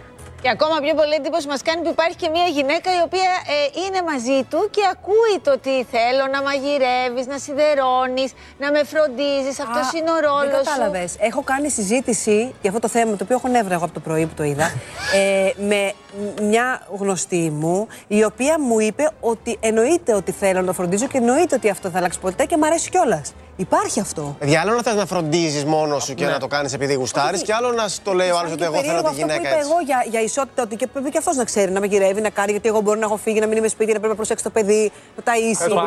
Πάντως υπάρχει μια στην πρόταση αυτή, συγγνώμη, το είμαι παλαιών αρχών. Είναι πολύ σημαντικές αυτές οι δύο λέξεις. Όντως είναι παλαιών αυτό που Εγώ, κάνεις, Λιλή, να πω Σάκη κάτι μου, για και το Σάκη φέτος το Αρσενίου. Καινούριο. Δοκίμασε και το άλλο Σάκη Αρσενίου, το κάνω εγώ. Κάντα εσύ, έχει άλλη ομορφιά. Δέστε κι αυτό. 50-50 50-50 all the way είναι το θέμα. Δεν ξέρω, Μοίρασμα σε όλα. δεν ξέρω πραγματικά τι να πω. Εγώ ούτε το παλαιών αρχών δέχομαι στη συγκεκριμένη έκφραση. Μια ισορροπία θέλει. Θέλει, ακριβώς. Θέλει ισορροπία και ισότητα. Η Μαρτον πια στις μέρες μας. Ξυπνήσουμε στο 2020. Οικογένεια σημαίνει μια ομάδα, ρε παιδιά. Τι είναι αυτά. Δεν τώρα; το, λέει, το λέει και τώρα που η γυναίκα μόλις γέννησε και σίγουρα έχει όλο αυτό το βάρος. Ε, Ποιος είναι αυτά που συμβαίνουν μέσα της, Γιατί όταν μια γυναίκα γεννήσει, δεν είναι μόνο ότι έχει το παιδάκι που ξυπνάει κάθε τρεις και λίγο και θέλει τάισμα. Ρε, λένε μου είναι αυτό που, λέμε, που λένε πολλοί άντρες καμιά φορά. Βοηθάω και την γυναίκα μου στο σπίτι. Λες και δεν είναι δική σου υποχρέωση. Βοηθάς τη γυναίκα. Δεν μένεις εσύ εκεί. παιδί Τέλος το πάντων, έκανε- λάθος όλο. Μπράβο, σωστό το κλειπ. Ο Ετεοκλής Παύλου ήταν φανταστικός γιατί είπε δύο πράγματα ολόσωστα, λακωνικά και ολόσωστα. Ένα ότι η οικογένεια είναι απλά μια ομάδα. Δεν είναι τίποτα άλλο. Δεν μπορεί κανείς να λέει τι θέλει από τον άλλον και τι δεν θέλει. Είναι μία ομάδα. Και δεύτερον, έθιξε ένα πολύ ενδιαφέρον πράγμα, Γιάννη μου. Γιατί σίγουρα έχεις και εσύ φίλους. Εγώ τα έχω ακούσει κιόλας και από συντρόφους μου και από φίλους μου. Α, εντάξει, εγώ κάνω δουλειά στο σπιτιού. Βοηθάω. Βοηθάω. Κάνω δουλειά στο σπιτιού. Να δώσουμε μια πάστα στον κύριο που κάνει δουλειά στο σπιτιού. Γιατί το λέτε, σαν να είναι κάτι exceptional, ρε παιδί μου. Α, εγώ είμαι από αυτούς που βοηθάνε τη γυναίκα τους. Κάνω δουλειά στο σπιτιού. Δηλαδή, να σας δώσουμε ένα βραβείο, ρε παιδί μου, ένα κάτι που δεν είστε αρκετά αμοιβάδα, ξέρω εγώ, να πεθάνετε από βρώμα ή από πείνα. Παιδιά, όχι. Δηλαδή, αν είστε κάτω από, πώς να σου πω, 50, δεν θα πω 30. Δεν μπορεί να σκέφτεστε ακόμα ότι αν κάνετε στο σπίτι δουλειές και βοηθάτε τη γυναίκα σας, θέλετε κάποιο μπράβο. Δεν είναι δυνατόν. Και δεν είναι δυνατόν, ξέρεις, γιατί λένε, ε, εντάξει, εμένα η γυναίκα μου δουλεύει. Πώς να μην τη βοηθάω; Όχι να τη βοηθάς, δουλεύει, δεν δουλεύει. Δηλαδή, αν εννοείς ότι η γυναίκα σου δουλεύει λίγο ή δουλεύει πολύ και εκείνη καημένη, βοηθάω κι εγώ όσο μπορώ, αν και αυτή που και εσύ φαντάζομαι δουλεύεις πολύ, κάνει απλά μωρέ ό,τι μπορεί, στο τέλος με κάποιο τρόπο το παιδί θα σας το πάρει πρόνοια. Δηλαδή, αν κανείς δεν αντιλαμβάνεται ότι και οι δύο μαγειρεύουν και οι δύο πλένουν και οι δύο σιδερώνουν ή κανείς έχουν μια γυναίκα, αλλά σε καμία περίπτωση ο άντρας δεν θεωρεί ότι η γυναίκα πρέπει να είναι και νοικοκυρά. Και ξέρεις τι είναι το χειρότερο. Εγώ δεν θα τα βάλω, το θίξαν αυτό στο Breakfast at Star. Γιατί και πολλές γυναίκες νιώθουν έτσι. Νιώθουν ότι εγώ θέλω να τον φροντίζω, ρε παιδί μου, τον άντρα μου θέλω να τον μαγειρεύω, θέλω να τον έχω στα όπα-όπα. Προφανώς. Εγώ δεν θα σου πω τίποτα ότι έχεις κανένα σύνδρομο Στοκχόλμη, ας πούμε, ή πατριαρχίες. Επιλογή σου είναι. Απλά Θέλω να σας ρωτήσω, κορίτσια, που είναι η επιλογή σας και τη σέβομαι και πολλές από εσάς έχετε και δουλειές και παιδιά και παρόλα αυτά το νιώθετε έτσι σαν ανάγκη σας να φροντίσετε. Αν αυτή η ανάγκη σας είναι πραγματικά γνήσια δική σας ανάγκη, είναι κάτι, ένα αφήγημα με το οποίο όλες μεγαλώσαμε είτε γιατί έτσι μας το λέγανε οι μανάδες μας, οι γιαγιάδες μας, είτε γιατί έτσι το βιώναμε και το βλέπαμε σαν παιδάκια. Εγώ μόνο αυτό την αστερίσκο θα βάλω, μόνο αυτό το πραγματάκι θα αφήσω στη μέση, να το σκεφτείτε αν είναι πραγματικά επιλογή ή κάπως έτσι μας μάθανε. Και ότι και τι θα γίνει και άμα δεν μαγειρέψετε; Και τι θα γίνει; Και αν δεν ξέρει ο άντρας σας να μαγειρεύει, ξέρεις, υπάρχουν και delivery. Δεν υπάρχει λόγος, αν και οι δυο γυρνάτε δέκα τη νύχτα, η γυναίκα να πρέπει να μαγειρέψει κάτι να φάτε. Παραγγείλτε. Αυτό ήθελα να πω και μπράβο και στο Breakfast at Star. Είναι η ώρα, νομίζω με τον κύριο Σάκη Αρσενίου και τη θεωρία του άντρα του πολλά βαρύ, μην του μιλάτε το πρωί, να πάμε λίγο Κώστα Μοναχώ. Έχουμε αργήσει για Κώστα Μοναχώ σήμερα. Είμαι τρελός και ό,τι θέλω κάνω και δεν με πιάνει και κανένας νόμος Είμαι τρελός και ό,τι μ' αρέσει κάνω Εγώ είμαι ο παράνομος, εγώ είμαι κι ο νόμος Λοιπόν, έχω ήλον. Αλλά όχι έτσι όπως τον φαντάζεστε. Ο ήλον δεν χρειάζεται καν να ασχολούμαστε πια με το Twitter, επειδή τα έχει κάνει μούτι. Οριστικά και μετάκτητα. Μούτι, μούτι, μουτένιο. Και έχει δώσει, γιατί διάβασα και ένα πολύ ενδιαφέρον άρθρο, που έλεγε ότι στην ουσία ο Ήλον δεν είναι βλάκας. Έδωσε και το έναυσμα με αφορμή την εξυγίανση στην οικονομική του Twitter που είχε γιγαντωθεί πέρα από τις δυνάμεις του, σε επίπεδο προσλήψεων, μισθών, αμοιβών, μπόνουσες και τέτοια. Έδωσε και έκλεισε και το μάτι στο υπόλοιπο tech industry, γιατί είδατε. Απολύσει η Google, απολύσει η Microsoft, απολύσει η Amazon, απολύσει το Facebook, το Metaverse. Τι να κάνει και αυτό το Metaverse άραγε το όχι εκεί κάθεται. Πάει κανείς στο Metaverse. Έδωσε λοιπόν το στίγμα του προς τα που πάει το tech industry. Ένα άλλο ντεσού όμως είναι ότι, που το ξέρετε αυτό, ήταν μαζί με το Sam Altman στο OpenAI όταν φτιάξανε το ChatGPT και ξέρουμε ότι έφυγε. Ε, Γιάννη, και τον άφησε μόνο του. Ξέρεις γιατί όμως. Αυτό βγήκε. Έφυγε όχι γιατί, όπως τώρα λέει, είναι επικίνδυνο το ChatGPT. Γιατί του φάγαν το πιφτέκι του. Γιατί είπε στο Sam Altman, άκου να δεις Sam, εγώ θέλω να είμαι το αφεντικό. Εγώ είμαι ο Elon. Εγώ είμαι πάντα ο chief. Θέλω το μερίδιό σου. Δεν θες να μου δώσεις το μερίδιό σου; Ωραία, δεν πειράζει. Εγώ όμως θα είμαι ο chief. Θα είμαι εγώ από πάνω. Και ο άλλος του είπε εξή, Μωρά, Elon, τι γίνεται, όχι. Και ο Elon ήταν, Όχι, εγώ θα είμαι από πάνω. Του λέγει ο άλλος, Όχι, θα είμαστε ίσα. Λέει και ο Ήλον, ωραία, εγώ φεύγω και αποχωρώ. Και έτσι κάπως έφυγε. Έτσι. Και μάλιστα τον έχει πει ο Σαμ Όλτμαν και Τζέρκ, αλλά ότι πιστεύει ότι ακόμα νοιάζεται. Έρχομαι λοιπόν στο διατάφτα και γιατί τώρα ασχολούμαστε με τον Ήλον. Γιατί δεν μπορώ με τίποτα να θεωρήσω ότι ο Ήλον αλτρουιστικά κάτι σκέφτεται. Ποτέ στην ιστορία. Παρόλα αυτά, συνυπογράφει με πάρα πολύ σημαντικούς ανθρώπους μία επιστολή Τώρα μέσα είναι ακαδημαϊκοί, καθηγητές πανεπιστημίων. Είναι ο Βόσνιακος συνειδητής της Apple. Είναι ο Γιουβάλ Νοέλ Χαράρη, αυτός ο φοβερός στοχαστής, ο πάρα πάρα πολύ γνωστός παγκοσμίως. Είναι μέσα συνειδητής του Skype, ο συνειδητής του Pinterest, του Ripple, πάρα πολύ γνωστών εφαρμογών. Εννοείται ότι είναι άνθρωποι του industry του artificial intelligence. Όλοι αυτοί λοιπόν μαζί συνέγραψαν και συνυπέγραψαν μία επιστολή η οποία καλεί στην ουσία τις εταιρείες που αναπτύσσουν αυτή τη στιγμή το artificial intelligence να σταματήσουν να το εκπαιδεύουν αν είναι πάνω από το στάδιο 4. Τώρα έχει βγει το ChatGPT 4. Δηλαδή, για να καταλάβετε τι εννοώ, το artificial intelligence, η τεχνητή νοημοσύνη έχει στάδια. Το πρώτο ήταν λίγο ξέρεις, πιο χαζομαρίτσα, το δεύτερο γίνεται πολύ πιο δυνατό, το τρίτο έχει και άλλες ικανότητες και λιγότερα λάθη, το τέταρτο μέχρι τώρα δηλαδή που είμαστε είναι turbo. Είναι ρε παιδί μου το όλο, το φοβερό, το τρομερό όπλο. Έρχονται λοιπόν όλοι αυτοί οι άνθρωποι και λένε ότι για τουλάχιστον έξι μήνες τα μολύβια κάτω. Γιατί υπάρχουν σοβαροί κίνδυνοι για την κοινωνία και την ανθρωπότητα. Όσοι δουλεύουν πάνω σε πιο εξελιγμένο από το τέταρτο στάδιο τεχνητής νοημοσύνης, να σταματήσουν να το εκπαιδεύουν. Και θα σας διαβάσω ένα αποσπασματάκι μόνο, θα σας μεταφράσω, του τι ακριβώς λένε και γιατί. Η ανθρωπότητα μπορεί να απολαύσει ένα λαμπρό μέλλον με την τεχνητή νοημοσύνη. Έχοντας καταφέρει να δημιουργήσουμε πάρα πολύ ισχυρά συστήματα τεχνητής νοημοσύνης, μπορούμε τώρα να απολαύσουμε ένα καλοκαίρι της τεχνητής νοημοσύνης, στο οποίο θα θερήσουμε, θα πάρουμε, θα εισπράξουμε όλα τα βραβεία, θα καταφέρουμε να χρησιμοποιήσουμε πολλά από αυτά τα εργαλεία για καθαρό όφελος των ανθρώπων και θα δώσουμε και μια ευκαιρία στην κοινωνία, αυτό που λέγαμε, να προσαρμοστεί.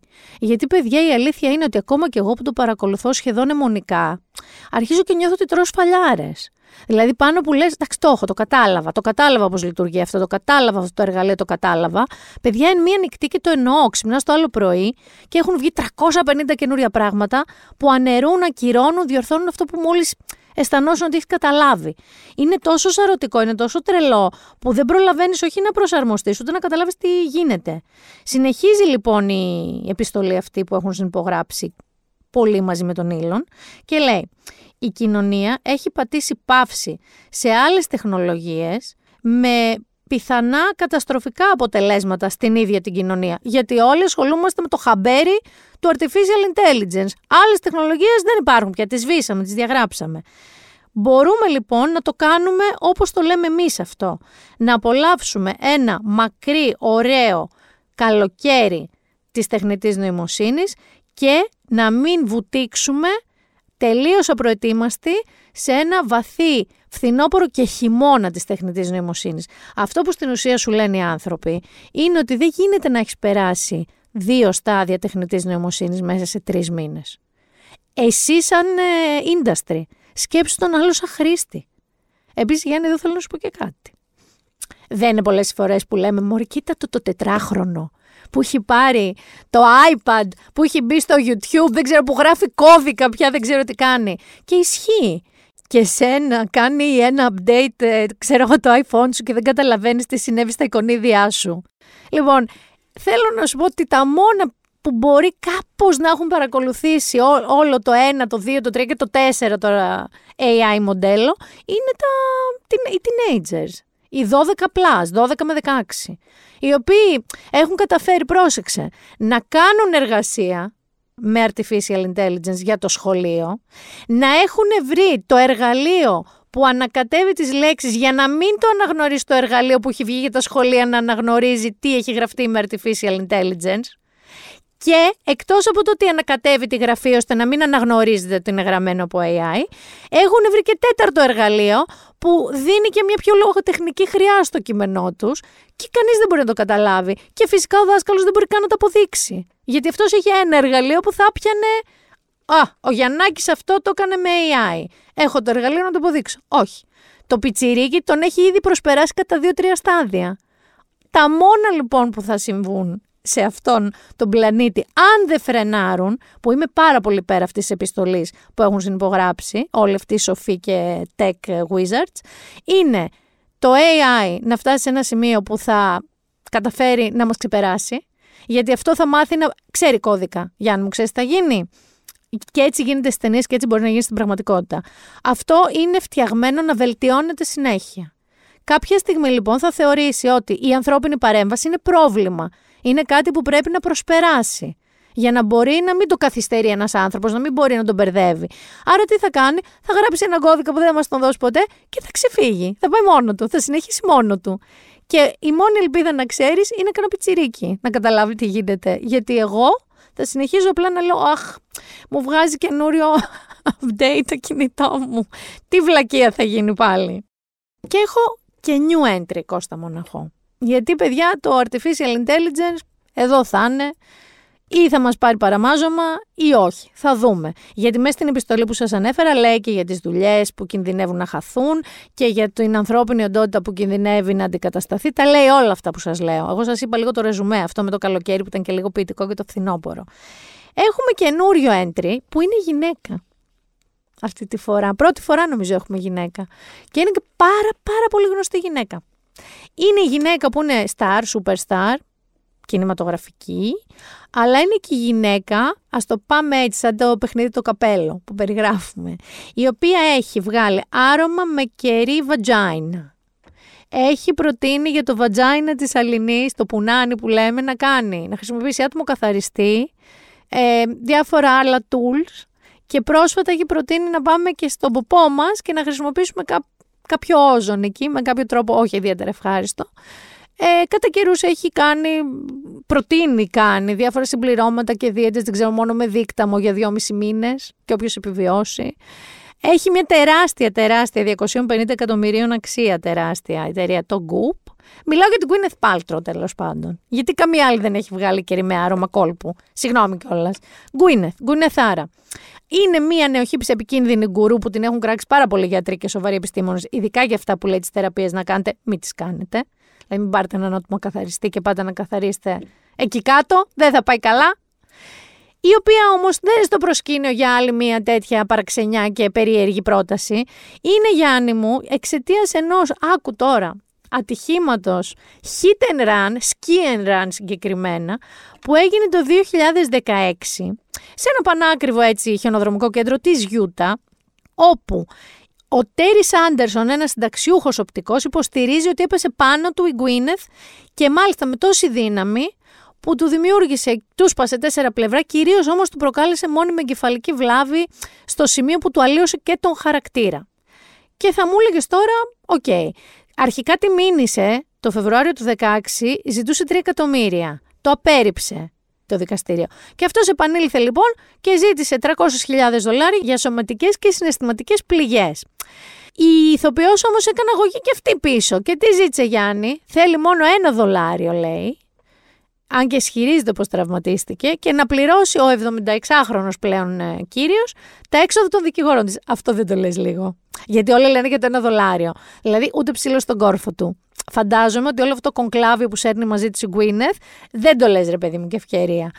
Γιατί όμως σα το λέω αυτό δεν έχει μεγάλη σημασία όλο αυτό τώρα που σας λέω. Γιατί είναι ο λόγος σου εναντίον του λόγου μου. Δηλαδή, η Γκουίνεθ λέει αυτός έπεσε πάνω μου. Και σας έχω και ένα βίντεο, θα το ακούσουμε αμέσως σε λίγο, που το περιγράφει λίγο περίεργα. Και αυτός λέει: Όχι, αυτή έπεσε πάνω μου και μάλιστα ενώ ήμουν κάτω, με έβριζε, μου φώναζε, μου έλεγε You fucking ε, ξέρω εγώ τάδε, έπεσες πάνω μου, αυτό. Εάν ήταν μια κανονική δίκη, δεν ξέρω αν ήμουν δικαστής θα αποφάζει, άμα ένας έλεγε Έπεσες πάνω μου και οι άλλοι, Όχι, εσύ έπεσες. Επειδή όμως είναι η Πάλτρο, θέλω να σας πω ότι εμφανίστηκε μέχρι και εμπειρογνώμονας βιομηχανολόγος μηχανικός για να αναλύσει με animation το οποίο είναι σαν όταν μιλάω στο τηλέφωνο κάνεις μουτζούρες ή κάτι ανθρωπάκια. Με κάτι τέτοια ανθρωπάκια animation τους νόμους της φυσικής που αφορούν σε αυτό το περιστατικό. Δηλαδή να αποδείξει με νόμους της φυσικής, με τον έφτονα ας πούμε, τι είναι πιο λογικό να έχει συμβεί από τα δύο; Βάσει της κλίσης, της πτώσης, των τραυμάτων τους καθενός, δεν ξέρω τι, να αποδείξει ποιος από τους δύο φταίει περισσότερο. Σας ξαναλέω, εμπειρογνώμονας, βιομηχανολόγος, μηχανικός που έκανε animation. Αυτός λοιπόν, προφανώς επειδή πληρώθηκε, μάντεψε από ποιον. Μωρ, δεν νομίζω ότι τον έφερε οπτικός ως ταξιούχος. Απεφάνθη λοιπόν, έχει στο News 24 και την εικόνα αυτού του animation. Αυτός λοιπόν απεφάνθη ότι δεν φταίει Γκουίνεθ. Γιατί μάντεψε ποιος τον έχει προσλάβει. Έχει γίνει όμως και κάτι περίεργο.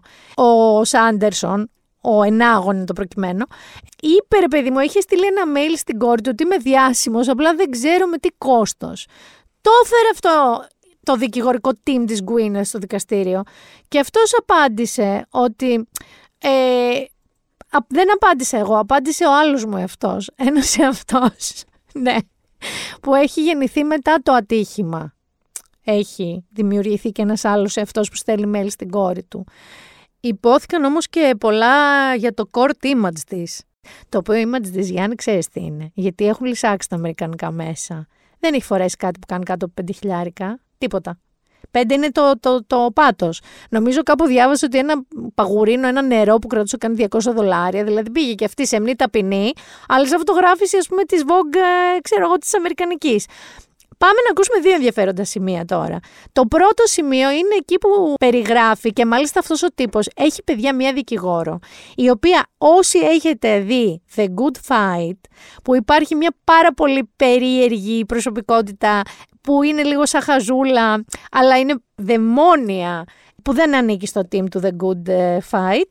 Αν το έχετε δει θα καταλάβετε ποια εννοώ. Λοιπόν, έχει μία δικηγόρο, η οποία είναι φανταστική που δεν καταλαβαίνεις αν πραγματικά είναι μαγεμένη, ξέρεις από το πόσο γνωστή είναι η Πάλτρο ή την ηρωνεύεται. Εδώ λοιπόν έχουμε ένα σημείο που θα ακούσουμε το πρώτο, που η Πάλτρο υποστήριξε ότι στην αρχή που έπεσε πάνω της αυτός αισθάνθηκε ότι ήταν σεξουαλική επίθεση, Γιάννη. Εκεί που ήταν στη Γιούτα, που δίνεις νομίζω 9.000 δολάρια τη μέρα, είναι το πάσος σου για αυτό το χιονοδρομικό, ότι ένας ανώμαλος που επίσης είχε δώσει μάλλον 9.000 δολάρια για το Daily Pass, πήγε και έπεσε πάνω της και άρχισε να κάνει σεξουαλικούς ήχους και κινήσεις. Και αυτό το στήριξε, λέει, σε κάτι βογκητά. Πάμε να ακούσουμε το απόσπασμα. Είμαι σίγουρη ότι η δικηγόρος που τη ρωτάει την τρολάρει. grinding and thrusting or something; Or just the noises; What's what what made you think it was a an, a sexual assault; So that was a quick thought that went through my head when I was trying to reconcile what was happening. I was skiing, and two skis came between my skis, forcing my legs apart, and then there was a body pressing against me, and there was a very strange grunting noise. So my brain was trying to make sense of what was happening. I thought, am I is this a practical joke is someone like doing something perverted this is really really strange my mind was going very very quickly and i was trying to ascertain what was happening okay um, I think you said I didn't know if it was an accident, but he was groaning and grunting in a very disturbing way. yes there was a sort of groan coming out of his mouth Ακούσατε εσείς, δηλαδή αν εσύ είσαι σε μια πίστα και πέσει κάποιος πάνω σου, όπως εσύ στηρίζεις που συγκουίνεθ, και αρχίσει και αγκομαχάει, βογκάει, ακούγονται ρε παιδί μου αγκομαχητά. Γιάννη μου, θα πίστευες εσύ ότι στην έχει πέσει κάποιος ανώμαλος μέσα στην πίστα και σου κάνει, ας πούμε, dry hump που κάνουν σκύλοι, ξέρω εγώ. Λέει, τι μπορεί να έχει κάνει ένας άνθρωπος με πέδιλα; Να σου έχει στήσει ενέδρα για να αρχίσει να βογκάει πάνω σου και να είναι σεξουαλική επίθεση, Μωριγκούινο κι εσύ. Και το προσπερνάμε αυτό και πάμε στο βασικό που είναι ξανά η δικηγόρος αυτού που εγώ εδώ είμαι 100% σίγουρη ότι είναι φανταστικά ηρωνική αλλά με ένα πάστα φλόρα ότι σας ρωτάω και το εννοώ. Που τη ρωτάει λοιπόν στην ουσία τι συνέβη, της λέει κρίμα όμως δηλαδή εκείνη τη μέρα χάσατε τι σας κόστισε σας εκείνη η μέρα που ζητάτε ένα δολάριο συμβολικό ποσό και η Γκουίνε θα απαντάει μεταξύ άλλων λοιπόν έχασα μισή μέρα σκι καταλαβαίνετε. Και συνέχισε να λέει, τη ρωτάει η δικηγόρος, θα ακούσετε τώρα, ότι και μετά τι κάνατε, πήγατε και φάγατε και κάνατε ένα μασάζ. Ναι, δεν πήγατε σε γιατρό, όχι δεν αισθάνθηκα την ανάγκη, έκανα ένα μασάζ και έχασα μισή μέρα σκι. Δηλαδή πραγματικά το Twitter καταλαβαίνετε ότι έπαθε ιστερία. Ρε παιδί μου, λένε άλλοι ότι τώρα πρέπει να βγάλει ένα κερί με άρωμα, έχασα μισή μέρα σκι. Ένας άλλος λέει ότι ο άνθρωπος μπορεί να κερδίσει κάποια λεφτά τώρα που τη μηνύει. Η Γκουίνε δεν θα πάρει ποτέ πίσω αυτή τη μισή μέρα σκι που έχασε. Ένας άλλος αναρωτιέται πώς θα καταφέρω να αντιθώ, έχασα μισή μέρα σκι στο Halloween. Μιλάμε εντάξει, έχουν κάνει παιδί παπάδε και όχι μόνο ανώνυμοι χρήστες Twitter, Instagram και τέτοια. Θέλω να σας πω ότι και μερικοί μη επώνυμοι ε, ανεβάζουν φωτογραφία με ένα μαρτίνι, ας πούμε, και λένε I lost half day of skiing. Πάμε να ακούσουμε το απόσπασμα. Is it true that you feel it's unfair that Mr. Sanderson has brought this case against you? i do And he has deterred you from enjoying the rest of what was a very expensive vacation. well i lost half a day of skiing Uh-huh. yes Right. Okay. And um, I I think that's that's what your counsel has argued as well that you lost a, you had a full day pass, but you can only ski a half a day. yes i went back down after lunch Okay. Right. And that's when you had lunch and you got a massage. Yes. Okay. Um, didn't get your knee checked out, didn't have any kind of medical attention. No, it didn't feel acute in any way. It felt just like I had overstretched my knee and I had sustained a blow, but it didn't feel like it needed medical attention. Θέλω να σας πω ότι μου είναι αντιπαθής καιρό τώρα, αλλά πρέπει να ψάξετε να δείτε και τα βίντεο, γιατί έχει και ένα βλέμμα. Τι να σας πω ρε παιδί μου, εκτός του ότι πάει σαν το μοντέλο, αλλά ξέρεις, όχι έντονη, όχι λαμπερή παγωνέ, παγώνει, ε, για, είναι αυτό που, πώς κάνουμε αυτό το σύμβολο που δείχνουμε τα μάτια μας και τον άλλον ότι σε παρακολουθώ. Αυτό ότι και καλά εσείς που είστε της μόδας θα καταλάβετε την αξία των πραγμάτων που φοράω και πόσο κομψό στυλ. Δεν καταλαβαίνετε πώς το έχουν αναλύσει το στυλ του δικαστηρίου της Γκουίνεθ. Λατρεύω επίσης μερικά λογοπαίγνια που έχουν γίνει. Από το site της που λέγεται Goop, μάλλον η αυτοκρατορία της και το ίσοπ της, το λένε Goops πια, ότι λέγεται Goops. Ε, so help her Goop, που λένε οι Αμερικανοί So help her God. Και βέβαια ένας φοβερός τύπος που έκανε όλα τα looks της Gwyneth σαν καμπάνια του αρώματος Gucci Guilty. Υπάρχει ένα άρωμα που λέγεται Guilty της Gucci. Και έβαλε φωτογραφίες που είναι στα fashion editorial της Gwyneth ως Gucci Guilty. Βέβαια η Gwyneth μόνο Guilty δεν κρίθηκε, βγήκε η απόφαση της δίκης υπέρ της Gwyneth ο συνταξιούχος οπτικός θα δώσει το ένα του δολάριο και δεν ξέρω πόσες χιλιάδες ακόμα για το κονκλάβιο το δικηγορικό της Γκουίνεθ. Πάντως Γιάννη Γκουίνεθ έπαιξε τον καλύτερο ρόλο της ζωής της αυτή τη δίκη. Αυτά είναι τα νέα από τη Γιούτα παιδιά, να ξέρετε μη σας βρει. Μη σας βρει τέτοιο κακό και βρεθείτε με την Γκουίνεθ, η οποία ο τύπος περιέγραψε ότι την ώρα που πέσε πάνω του έβγαλε λέει μία κραυγή που θα πάγωνε το αίμα λύκου. Τώρα αυτή νόμιζε ότι πάνε να τη βιάσει ένας με πέδιλα. Ο άλλος νόμιζε ότι ουρλιάζουν λύκοι. Αυτός νομίζει ότι έχει και μια καινούρια προσωπικότητα επειδή χτύπησε το κεφάλι του το 16. Η άλλη σου λέγασα Half Day of Skiing. Είναι η πιο σουρεαλιστική μαύρα κομική δίκη. Δηλαδή HBO μου γλυκό, αν ακούς, έτοιμο είναι το επόμενο σενάριό σου. Πάρε ό,τι θα είναι. Δεν χρειάζεται να αγχώνεσαι. Απλά πάρε τα πρακτικά της δίκης. Last but not least, Γιάννη, στην κατηγορία Κώστα Μοναχό, έχω Τραμπ. Γιατί έγινε επίσημα ο πρώτος πρόεδρος, τον είπα, από καταβολή στον είπα, που διώκεται ποινικά μετά τη θητεία του Συγκεκριμένα παιδιά διώκεται τώρα για μία αμοιβή αβαβά που είχε δώσει σε μια πορνοστάρ της Stormy Daniels, το οποίο είναι 130.000 δολάρια, για να τη σιωπήσει να μην πει την ιστορία της στις εφημερίδες. Αλλά κάπως αυτά τα λεφτά μπουρδουκλώθηκαν με τα λεφτά της καμπάνιας του. Δεν έχει καμία σημασία αυτό. Σημασία έχει ότι ένα σώμα ενόρκων σε δικαστήριο του Μανχάταν την Πέμπτη το βράδυ τον έκρινε ένοχο. Και τι σημαίνει αυτό Γιάννη; Ότι την ερχόμενη εβδομάδα ή που θα παρουσιαστεί μόνος του, θα παραδοθεί στο αστυνομικό τμήμα ή που θα πάνε, θα του φορέσουν βραχιολάκια και θα τον πάνε στη φυλακή να δικαστεί κανονικά όπως ένας ένοχος άνθρωπος. Και τώρα εσύ τι στοίχημα βάζεις; Γιατί εγώ βάζω στοίχημα ότι δεν θα παραδοθεί. Και θα θέλει να κάνει show. Εννοείται ότι μίλησε για πολιτικό διωγμό. Εννοείται ότι θέλει να κατέβει στις εκλογές τις επόμενες κόντρα στον Biden. Άρα όλο αυτό το show θεωρεί ότι θα του κάνει καλό. Και να από τα deep fake, τις είχες δει αυτές τις φωτογραφίες που είχε ψεύτικα φτιάξει ένας τύπος ότι είναι με πορτοκαλί στολή, τον σέρνει η αστυνομία και τέτοια. Να που μπορεί να βγουν πραγματικότητα. Δεν θα σας πω άλλα γιατί πιστεύω ότι την επόμενη εβδομάδα θα γίνει χαμούλης με αυτό και αυτό είναι πραγματικό entertainment. Και μιας και λέω τώρα για entertainment, Γιάννη, να πάμε πρώτα στο entertainment και μετά στο travel. Ναι, θα πάμε στο entertainment και μετά στο travel. Θα σας τα κάνω τούμπα αυτή τη φορά.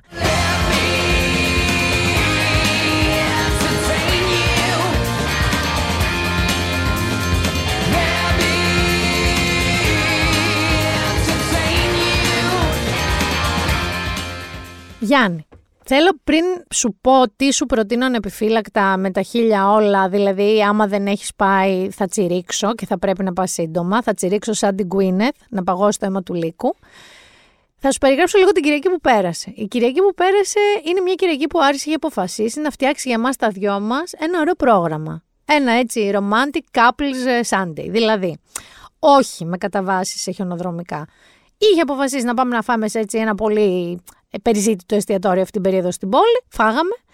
Και είχε αποφασίσει να πάμε να δούμε ένα θεατρικό που έχει δύσκολα ειστήρια. Εντάξει, κράτα το αυτό. Και του λέω: Ρε, εσύ τώρα θα πάμε τρεις το μεσημέρι να φάμε. Θα γυρίσουμε σπίτι, να πάμε μετά στο θέατρο. Τι σε έπιασε, ρίχνουμε μια γκρινίτσα εκεί αντί να κάτσουμε λίγο ξεκουραστούμε σπίτι. Αλλά λέω: Ωραίο το θεατρικό, ήθελα αυτό να το δω την παράσταση. Δεν πειράζει. Πριν λοιπόν την παράσταση, βάζω εγώ ένα πλυντήριο και του λέω: Θα φύγουμε 8.30, 9 ήταν η παράσταση. Ε, γιατί θέλω να προλάβω να πλώσω, να τελειώσω το πλυντήριο. Έχω βάλει τα πάντα εγώ μέσα. Μαλακτικό, κυρία, τα απορριπαντικά μου, τις χρωμοπαγίδες μου, όλα.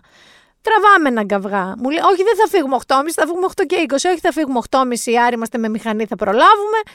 Τσακωνόμαστε για όλα αυτά. Πάει 8 και 28 και κάνει το πλυντήριο του τραγουδάκι και του τελείωσε. Του λέω λοιπόν: Τελείωσε, θα φύγουμε ό,τι ώρα πλώσω. Ανοίγω το πλυντήριο, δεν έχω βάλει ποτέ τα ρούχα. Έχουν πληθεί ωραιότατα το κάδος, στα παντόλια δεν έχω βάλει ποτέ ρούχα. Αναγκάζομαι να πάω με χαμηλά μούτρα στον Άρη και του λέω: Άκου να δεις ρεσιάρικο μου. Ε, έγινε το και το ξεκαρδίζεται, μου λέει Ουγαρ έρχεται μόνο και τα γνωστά. Φεύγουμε, πάμε στο θέατρο, εντάξει. Bear with me, παιδιά. Φτάνουμε στο θέατρο, ήταν δύο σκηνές, μία μεγάλη κεντρική και μικρή. Εμείς θα πηγαίνουμε στη μικρή. Στην κεντρική χαμός, κόσμος, αναμονές έξω. Του λέω κιόλας, να, φύγαμε 8 και 35, 9 παρα 10, είμαστε εδώ μια χαρά. Πάμε εκεί. Δεν έχει κόσμο στο δικό μας. Πάει ο Άρης στο ταμείο, λέει: Ναι, τι ώρα ξεκινάει η παράσταση. Το κοιτάει άνθρωπος, του λέει: Δεν έχει τις Κυριακές παράσταση. Το κοιτάω εγώ, όπως και εσύ με αυτά τα φρύδια. Βέβαια, εγώ δεν είχα βάλει στο πλυντήριο το ρούχο, οπότε δεν είχα πολύ εκεί, ξέρεις, leverage. Ε, του δείχνει ο άνθρωπος και του λέει: Καλά, αυτό ήταν στις 23 του μήνα. Ενώ ήταν 26 εμείς εκείνη τη μέρα. Νεύρα ο Άρης έξαλλος, έχει πάει όλη η Κυριακή αυτή λάθος όπως καταλαβαίνετε. Φεύγουμε, θα σας κάνω εδώ μια παρέστηση, γιατί τελικά δεν χάσαμε την παράσταση, γιατί την πήρε για 23 Απριλίου. Δεν ήταν καν αυτό που του είπε ο άνθρωπος εκεί ότι ήταν πριν τρεις μέρες. Είναι σε ένα μήνα και τρεις μέρες μετά. Και του λέω, για να μην καεί τώρα το βράδυ, δεν πάμε να δούμε John Wick που είχε βγει. Όχι, δεν έχω όρεξη. Ε, αλλά και αυτός δεν ψήνονταν. Μου λέει, μπες εκεί στο κινητό σου, ξέρεις αυτό χωρίς AI, και βρες που παίζεται το John Wick. Εμάς μας αρέσει το John Wick, δηλαδή τα προηγούμενα τα έχουμε δει όλα. Συνήθως, όταν πάμε να δούμε ένα πολύ αναμενόμενο sequel, καθόμαστε και ξαναβλέπουμε όλα τα προηγούμενα. Αυτό δεν είχαμε προλάβει να το κάνουμε. Βρίσκω λοιπόν εκεί στη Νέα Σμήνη, στο Sporting, που μου είπε ο Άρης κιόλας μπαίνοντας εδώ, ερχόμουν στα νιάτα μου, γιατί είμαστε και δύο ξέρει μέση ηλικία. Μη σας τα πολύ λόγο, παιδιά. Τι ταινιάρα είναι το John Wick το 4. Τι φανταστική ταινία είναι το John Wick το 4. Όλα είναι ωραία, αλλά αυτό είναι άλλο level καλού είναι και αυτό όπως όλες τις ταινίες του Hollywood οι τελευταίες. Τρει-τέσσερι ώρες είναι σαν μια απασχόληση πια να πας σινεμά. Αλλά δεν βαριέσαι ούτε δευτερόλεπτο, δεν κάνει κοιλιά ούτε δευτερόλεπτο, δεν δυσανασχετείς ούτε δευτερόλεπτο και ακόμα και αν κατουργέσαι, λέω εγώ, όχι εγώ μια φίλη μου, δεν πας αλέτα. Δεν είναι σαν αυτές τις ταινίες που λέγαμε το Avatar, ότι και να πας στο αλέτα δεν γίνεται και κάτι, δείχνει πολύ ώρα νερά και ωραίες εικόνες. Όχι, παιδιά στο John Wick, ο John Wick παίζει και τρώει τόσο ξύλο. Με όποια πολεμική τέχνη μπορείτε να φανταστείτε, από κράβ μαγκά και βραζιλιάνικο τζιουτζίτσου μέχρι, δεν ξέρω, ε, χαμένες στο χρόνο γιαπωνέζικες τέχνες και όπλα, μέχρι όπλα όπλα, μέχρι σπαθιά, μαχαίρια, όλα. Ε, γίνεται της μουρλής, έχει δύο-τρία έτσι γερά chapters θα το πω, όπου πέφτει το πολύ ξύλο, το πολύ κυνηγητό και απλά θέλω να σας πω δύο, έτσι, θα σας πω δύο κωδικούς. Γιάννη, όταν θα το δεις και θα δεις κάτι με σκαλιά, θα θυμηθείς εμένα. εμένα. Γιατί είναι μία σε καν δεν ρίχνω spoiler σε καμία περίπτωση. Ούτως ή άλλως έχω ένα τεράστιο spoiler που μπορώ να σας ρίξω, αλλά δεν το κάνω, γιατί πρέπει να το δείτε. Αλλά όταν θα δείτε σκαλιά στη Γαλλία, στο Παρίσι, σε μια εκκλησία, θα με θυμηθείτε. Θα σας πω ότι το σινεμά που δεν ήμασταν πάρα πάρα πολύ, φώναζε, γέλαγε νευρικά πια και φώναζε σταμάτα, αλήθεια, σταμάτα, σταμάτα. John Wick δεν υπάρχει, άφθαρτος. Δηλαδή πρέπει μέσα στην ταινία να τον χτύπησαν κάπου 30 αυτοκίνητα, δεν κάνω πλάκα. Ενώ που άμα εσένα σε χτυπάγανε, θα μείνει στην Κουίνεθ για 3 εκατομμύρια. Ενώ τέτοια χτυπήματα, όχι λίγο ξόφαλτσα. Μιλάμε για 30 αυτοκίνητα τον έχουν χτυπήσει. Τον έχουν πυροβολήσει 5 δισεκατομμύρια φορές. Το πιο αστείο όμως είναι, το οποίο είναι πολύ ενδιαφέρον, είναι πόσες φορές μιλάει ο John Wick σε όλα αυτά τα λεπτά. Πόσες λέξεις λέει συνολικά. Η Wall Street Journal το έκανε όντως αυτό. Έκατσε και μέτρησε πόσες λέξεις λέει ο John Wick σε όλη την ταινία. Εντάξει. Κάνει πάρα πολλά, όπως σας είπα, τον χτυπάνε πάρα πολλά αυτοκίνητα. Δεν τα πάει το ίδιο καλά με τις λέξεις. Λέει μόνο 380 λέξεις στις 3,5 ώρες που διαρκεί η ταινία. Και από αυτές τις λέξεις σχεδόν τα δύο τρίτα είναι ναι, όχι. Είναι μονολεκτικά πράγματα οι προτασούλες του. Στην πρώτη ταινία λοιπόν που έχει διάρκεια 101 λεπτά, ο Ρίβς είπε συνολικά 484 λέξεις. Ήταν 101 λεπτά το John Wick το ένα. Με διάρκεια 169 λεπτά η τέταρτη ταινία διαρκεί 3 ώρες, αλλά έχει μόλις 380 λέξεις από το Wick.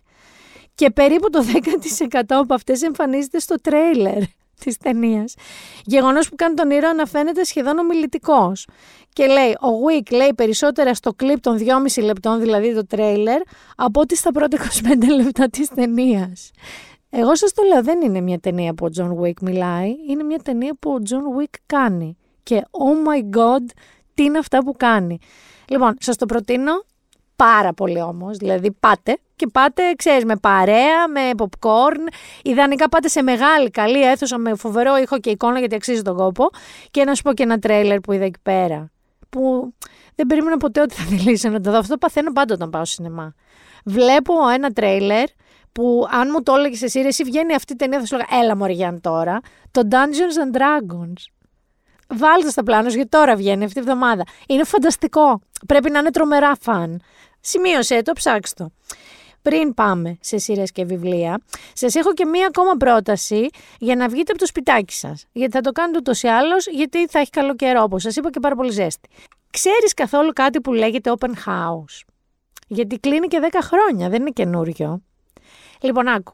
Το open house είναι μια ιδέα που ξεκίνησε στο Λονδίνο στα 90s και μέχρι τώρα έχει διαδοθεί σε πάρα πολλές πόλεις στην Ιφίλιο. Και αυτό τι νόημα έχει, έχει το νόημα οι πολίτες μιας πόλης να κατανοήσουν την έννοια της αρχιτεκτονικής της πόλης και να εξερευνήσουν ρε παιδί μου κτίρια που κανονικά δεν είναι ανοιχτά στο κοινό. Και όταν λέω κτίρια εννοώ κτίρια όπως μια πρεσβεία ή και ένα διαμέρισμα. Ένα διαμέρισμα που κάποιοι αρχιτέκτονες έχουν φτιάξει σε μια περιοχή. Γίνεται λοιπόν αυτό το Σαββατοκύριακο 1η και 2 Απριλίου στην Αθήνα. Γίνεται λοιπόν το Open House. Το One Man έχει διαλέξει συγκεκριμένα πράγματα, είναι μεγάλη λίστα. Μπορείτε να μπείτε στο openhouseathens.gr να δείτε όλες τις ξεναγήσεις. Να ξέρετε ότι οι ξεναγήσεις αυτές είναι δωρεάν, δεν πληρώνεις κάτι. Απλά αν μπείτε στο site και βρείτε το πρόγραμμα του Open House, λέει τι ώρα και πού συναντιέστε για κάθε ξενάγηση και ανάλογα με το πόσος κόσμος είναι εκεί, μπορεί να το σπάσουν και σε δύο γκρουπ ή να πάτε λίγο πιο μετά ή λίγο πιο πριν και ούτω καθεξής. Λοιπόν, να σας πω τώρα το One Man που έκανε κάποιες επιλογές που εγώ τρελαίνομαι. Εδώ στη Συγκρούγια, αν να ξέρεις, είναι το ένα. Και λέγεται Oyster Smart Floods. Και αυτά φτιάχτηκαν, τώρα συγκρότημα κατοικιών είναι έτσι, για να επαναπροσδιορίσει λέει την εμπειρία της σύγχρονης καθημερινότητας ενάντια στη φυγόκεντρο δύναμη που ασκεί η σημερινή κοινωνική και οικονομική κρίση. Δηλαδή όλο αυτό που νιώθουμε σαν να είμαστε σε ένα πλυντήριο και να μας κουπανάει, αυτό. Ε, η ομάδα είναι η ISV Architects, είναι ένα κτίριο 31 διαμερισμάτων που αυτό που εσύ και εγώ ορίζουμε μένω στο κέντρο της πόλης, Καμία σχέση. Έχει εκτεταμένη φύτευση, έχει πάρα πολύ πράσινο, έχει χώρους γυμναστικής, έχει χώρους χαλάρωσης, έχει χώρους συνάθρησης και τεχνολογίες εχμής που πετυχαίνει και πάρα πολύ χαμηλό ενεργειακό αποτύπωμα, βιοκλιματικά και τέτοια. Είναι ένα αριστούργημα. Είναι ένα αριστούργημα αυτό. Λέγεται Oyster Smart Flats.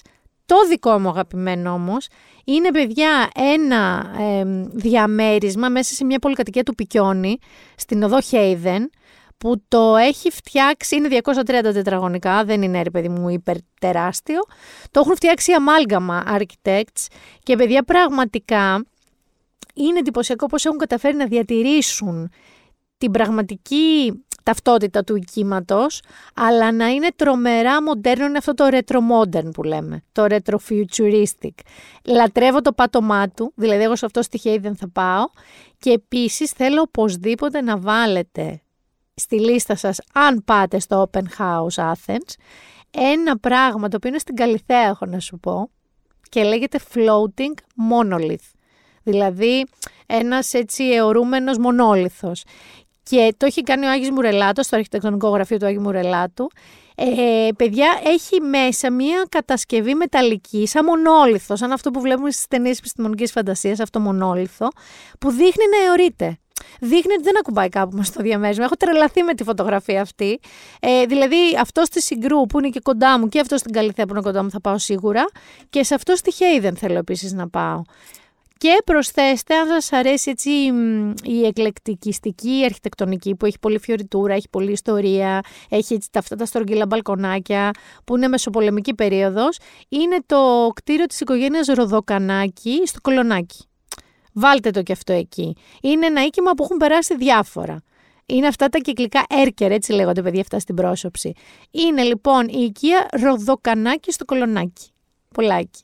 Βάλτε το open house, ψάξτε το λίγο, γιατί αυτές οι δωρεάν έτσι ξεναγήσεις οι αρχιτεκτονικές, που είναι και από ειδικούς έτσι, γιατί σου λένε και πέντε πράγματα για το κτίριο που βλέπεις, σε ενημερώνει λίγο και για την αρχιτεκτονική γραμμή, ρυθμό, ρεύμα που ακολουθείτε. Συν το ότι βλέπετε μερικά εικόνη κτίρια. Δηλαδή, για να καταλάβετε τι εννοώ, μέσα στη λίστα, ας πούμε, εκτός από διαμερίσματα που σας λέω, είναι και Αμερικανική Σχολή Κλασικών Σπουδών. Είναι και πρεσβείες. Μπείτε, ψάξτε, βάλτε το στο πρόγραμμά σας. Αν είστε τώρα εσείς επίμονοι καναπεδάκιδε, δεν θα σας χαλάσω εγώ το χατήρι, και εγώ είμαι. Ωστόσο, σε κάποια σπίτια θα πάω το open house. Λοιπόν, πάμε να δούμε τι έχουμε να προτείνουμε. Έχω να σας προτείνω καταρχάς για εσάς που είστε φίλοι του Succession, το οποίο έρχεται στην Nova 7 Απριλίου να ξέρετε έχει πάρει το πρώτο επεισόδιο που βγήκε στην Αμερική διθυραμβικές κριτικές. Το ξέρετε όμως το Succession, το βλέπατε και τα προηγούμενα season στην Nova. Είναι λοιπόν για μια οικογένεια με άπειρη ίντριγκα. Δηλαδή ο Θεός να την κάνει οικογένεια φάση. Σκότεινα μυστικά, ίντριγκες, εξαγορές, πλούτος, σκοτάδια, όλα αυτά. Εγώ παρακαλάω τόσο καιρό κάποιος να φέρει το Yellowstone, που είναι ακριβώς το ίδιο, εντάξει, αλλά στη Μοντάνα. Είναι δηλαδή με αλογατάριδες, με καουμπόιδες, με ε, ανθρώπους που έχουν βίσονες, γελάδια και τελείωτες εκτάσεις. Έρχεται λοιπόν ένα καινούριο που είναι ήδη ακριβώς λογική, οικογενειακές ιστορίες και δράματα και ίντριγκες, πού όμως Γιάννη μου, στη Φιλανδία. Βεβαίως. Λοιπόν, υπάρχει εκεί μια μητριάρχης, μια μητριαρχική οικογένεια. Είναι η πρωταγωνίστρια λοιπόν η Μπρίτα Νελιχάνκα, σίγουρα το προφέρω λάθος. Αυτή όμως ρε παιδί μου είναι ο αρχηγός οικογένειας, ωραία.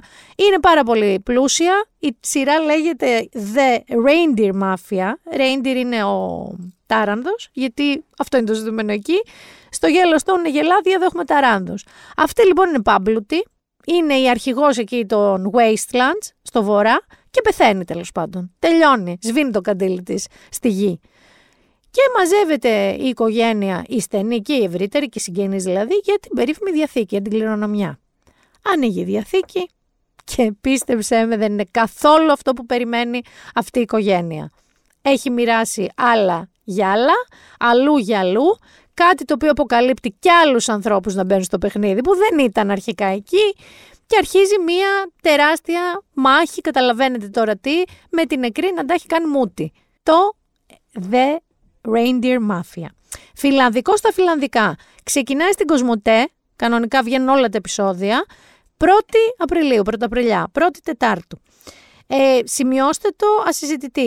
Αν τώρα είστε και φαν του crime, του βρετανικού crime, του ωραιότατου βρετανικού, του BBC που λέμε, ξεκινάει επίσης μια ολοκένουργια σειρά στην Κοσμοτέ, λέγεται 6-4, 6-4 παίζει κορίτσια όσες βλέπετε Grey's Anatomy, τον Owen, τον κοκκινομάλι, τον κοκκινοτρίχη, αυτός πρωταγωνιστή. Αυτός λοιπόν είναι ο O'Neill.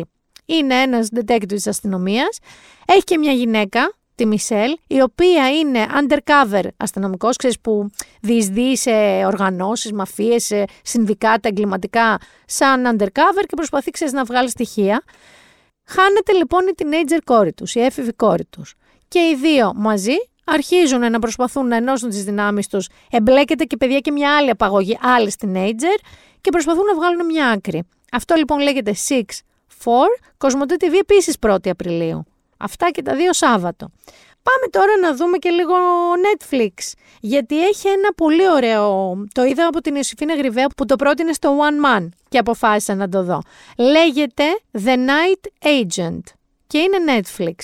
Το έχει δημιουργήσει ο Σον Ράιαν που έχει κάνει το SWAT και το The Shield, αν θυμάστε. Είναι από τις πιο αγαπημένες και πετυχημένες σειρές.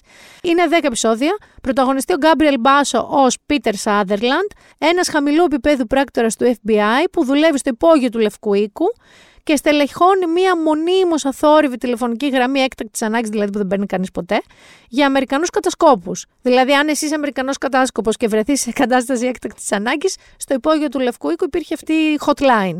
Και δεν χτυπάει ποτέ. Έρχεται όμως ένα τηλεφώνημα από μια τρομοκρατημένη πολίτη, τη Ρόουζ Λάρκιν, και ο Πίτερ πρέπει να προστατεύσει τη Ροζ και να συνεργαστεί μαζί της για να αποκαλύψει μια ταχαίως κινούμενη και επικίνδυνη συνωμοσία που τελικά οδηγεί στο οβάλ γραφείο και απειλεί τη χώρα. Πρωταγωνιστεί η Χονγκ Τσάο εδώ και είναι λέει το μόνο που χρειάζεται η Ιωσφίνα Γρυβαία. Night Agent, The Night Agent και νομίζω ήταν και στο νούμερο ένα παιδιά του Netflix στις ε, σειρές. Άρα έχουμε και λέμε The Reindeer Mafia, σας είπα Succession, Yellowstone Γελάδια, πάμε Φιλανδία, Reindeer Mafia, Τάρανδη. Έχουμε το 6-4 για όσους αγαπάτε το ωραίο, το βρετανικό, το crime thriller με πρωταγωνιστή spin-off από τον Grey's Anatomy, τον κοκκινομάλι, τον Owen και έχουμε και The Night Agent με, ξέρεις, λευκό οίκο, κατασκόπους, hotlines κτλ. Πάμε και στα βιβλία. Πάμε και στα βιβλία. Έχω δύο παιδιά πάρα πάρα πάρα πολύ καλά βιβλία. Ξεκινάω με το ένα που με κάνει και νιώθω και λίγο. Είμαι φυτό, Γιάννη, το ξέρεις αυτό. Όταν λοιπόν ανακαλύπτω ένα συγγραφέα που ας πούμε ο Τρούμαν Καπότ τον έλεγε τρελό, ο Φίλιπ Ροθ τον έλεγε έξοχο, και εγώ δεν ξέρω καν πώς τον λέγανε και τον ανακαλύπτω ξαφνικά, ε, λίγο ένιωσα ντροπή. Ο συγγραφέας λοιπόν είναι ο Μπάρι Χάνα. Δεν είναι τόσο παλιός, δηλαδή το 2010 πέθανε ο άνθρωπος, αλλά στα φόρ της γεννήθηκε, άρα καταλαβαίνετε ότι εκεί 60-70 ήταν το που με σουράνισε. Λοιπόν, αυτό είναι μια συλλογή διηγημάτων που θα σας πω εγώ. Και έχει μεταφραστεί, γι' αυτό και σας το προτείνω. Λέγεται Μπάρι Χάνα, Ψεύτες του νερού και άλλες ιστορίες. Είναι από τις εκδόσεις Καστανιώτη. Και είναι μπαμπάτσικο. Είναι 450 σελίδες. Σας διαβάζω. Ο βαθύς νότος μπορεί να είναι ράκος, τουλάχιστον όμως ξέρει να ουρλιάζει. Ο Μπάρι Χάνα συγκαταλέγεται στους κορυφαίους και πλέον ιδιόρυθμους δεξιοτέχνες του Αμερικανικού διηγήματος. Από την πρώτη του εμφάνιση στα γράμματα, υποχρέωσε τον κόσμο της λογοτεχνίας να παρακολουθεί τη γραφή του με αμύωτη προσήλωση. Η απώλειά του θεωρήθηκε αναντικατάστατη. Καταλαβαίνεις πώ ένιωθα που δεν τον ήξερα εγώ τον Μπάρι Χάνα. Τέλος πάντων. Με το ατίθασο αστραφτερό ύφος του και το μοναδικό διαπεραστικό του βλέμμα, δημιούργησε μια νέα μυθοπλαστική επικράτεια όπου Κρατήστε αυτό τώρα που σας διαβάζω. Οι άντρες, οι γυναίκες, η θρησκεία, η λαγνία, οι διαστροφές, οι εξαρτήσεις, τα καλά παιδιά, τα κακά παιδιά, η βία, τα όπλα, τα αυτοκίνητα, η φύση. Έχει πολύ φύση ζώα ψάρεμα, γιατί αφορά τον Αμερικανικό Νότο. Οι εμπρισμοί, οι φασαρίες, ο σκληρός ρεαλισμός, ο τρυφερός σουρεαλισμός, η μουσική, το παρελθόν και το παρόν, όλα αυτά και ακόμα περισσότερα συγχωνεύονται και εκρήγνονται σε ανεπανάληπτους συνδυασμούς. Οι έκτυποι χαρακτήρες του Χάνα κινούνται σε ένα φασματικό μετέχμιο, ανάμεσα στο τραγικό πάθος και τη μαύρη κομμωδία, είναι άνθρωποι που φλέγονται από φιλετικές αγωνίες, σεξουαλικές επιθυμίες και υπαρξιακές συγκρούσεις, άνθρωποι που τριγυρνούν ανεξέλεγκτα στοιχειωμένοι από τα φαντάσματα της ιστορίας, αλλά και τους δαίμονες του έρωτα, της μοναξιάς και της ίδιας της αφήγησης. Λοιπόν, θα σας έλεγα δικά μου, αλλά θεωρώ ότι αυτό που διαβάζω εδώ στο site του Public είναι εξαιρετικό. Γιατί ο Μπάρι Χάνα με μία λογική, αν έχετε δει το Everything Everyone All At Once, δεν έχει παράλληλα σύμπαντα και τέτοια. Αλλά ρε παιδί μου, όταν το είδατε αυτό, όσοι το είδατε και όσοι το τελειώσετε, γιατί πολύ γκρινιάξετε για αυτή την ταινία, δεν νιώσετε μια έκρηξη πραγμάτων, καταστάσεων, χαρακτήρων, χρωμάτων, ανατροπών, που κάπως είναι ένα τεράστιο μοσαϊκό που πάει και έρχεται και ξαφνικά ξεπετιέται ένας πίδακας που πατάει πάνω σε κάτι. Αυτό είναι αυτή η συλλογή διηγημάτων. Σε κάποια έχει πολύ θρησκεία μέσα, γυρνάει γύρω από εκεί. Αλλά σου πετάξει ξαφνικά και μια σεξουαλική επιθυμία που τα κάνει όλα ίσιωμα. Σε άλλη είναι θέμα χαρακτήρων και έχει και λίγο φύση και λίγο όλο αυτό του Αμερικανικού νότου και τι κάνει στους ανθρώπους. Σε άλλη έχει ιστορία παρελθόντος που έρχεται και κάνει αυτή τα πάντα τα ανατρέπει. Πραγματικά σας παρακαλώ πάρα πολύ μην είστε εγώ, ανακαλύψτε γέρο στον Μπάρι Χάνα και διαβάστε τους ψεύτες του νερού και άλλα διηγήματα, εκδόσεις Καστανιώτη. Το άλλο βιβλίο, γιατί δεν πήγα στα εύκολα να ξέρεις Γιάννη αυτή τη φορά καθόλου, ήταν υποψήφιο για Booker βραβείο το 2022 και αρχικά να σας το περιγράψω λίγο μ, απλοϊκά. Είναι ένα βιβλίο μέσα σε ένα βιβλίο. Αυτό είναι ακριβώς, για να είμαι ειλικρινής, η παρακαταθήκη.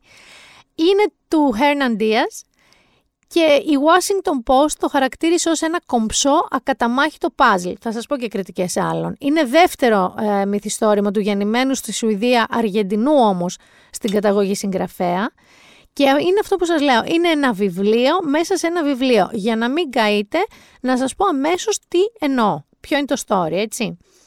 Παρά τη βουή και τον αναβρασμό της δεκαετίας του 20, στη Νέα Υόρκη όλοι ξέρουν τον Μπέντζαμιν και την Έλεν Ράσκ.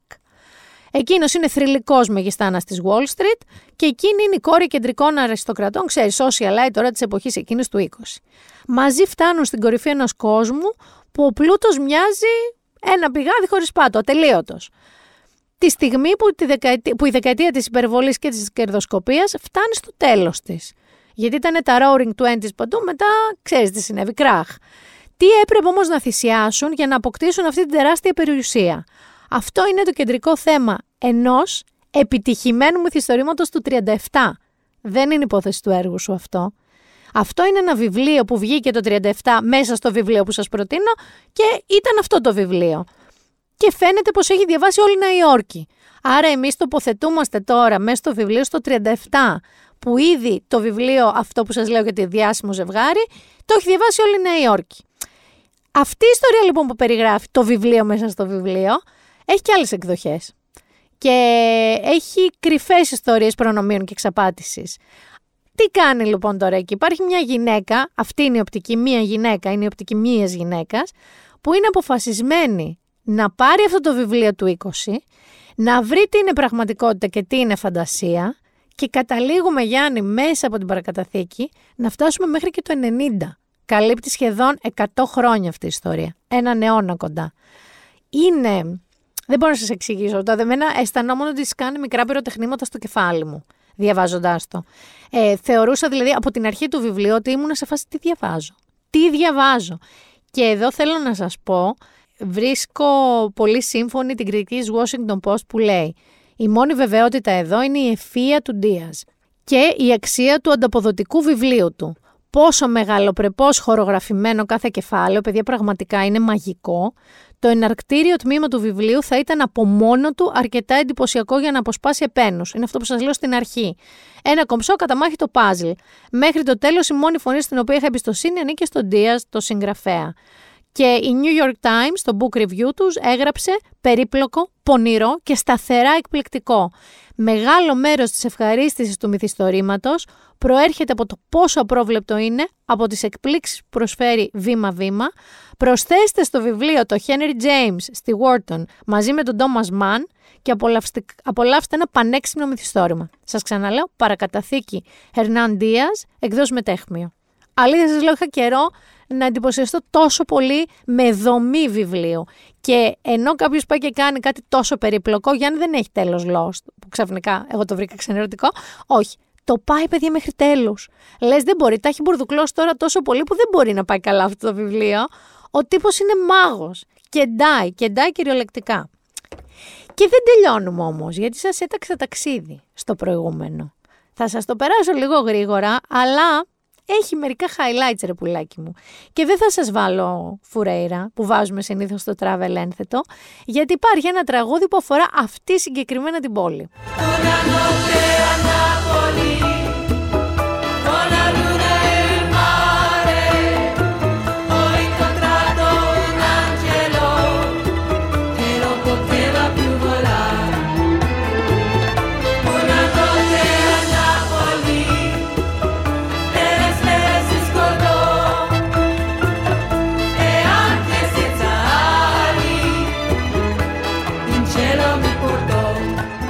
Νάπολη, Νάπολη, Νάπολη.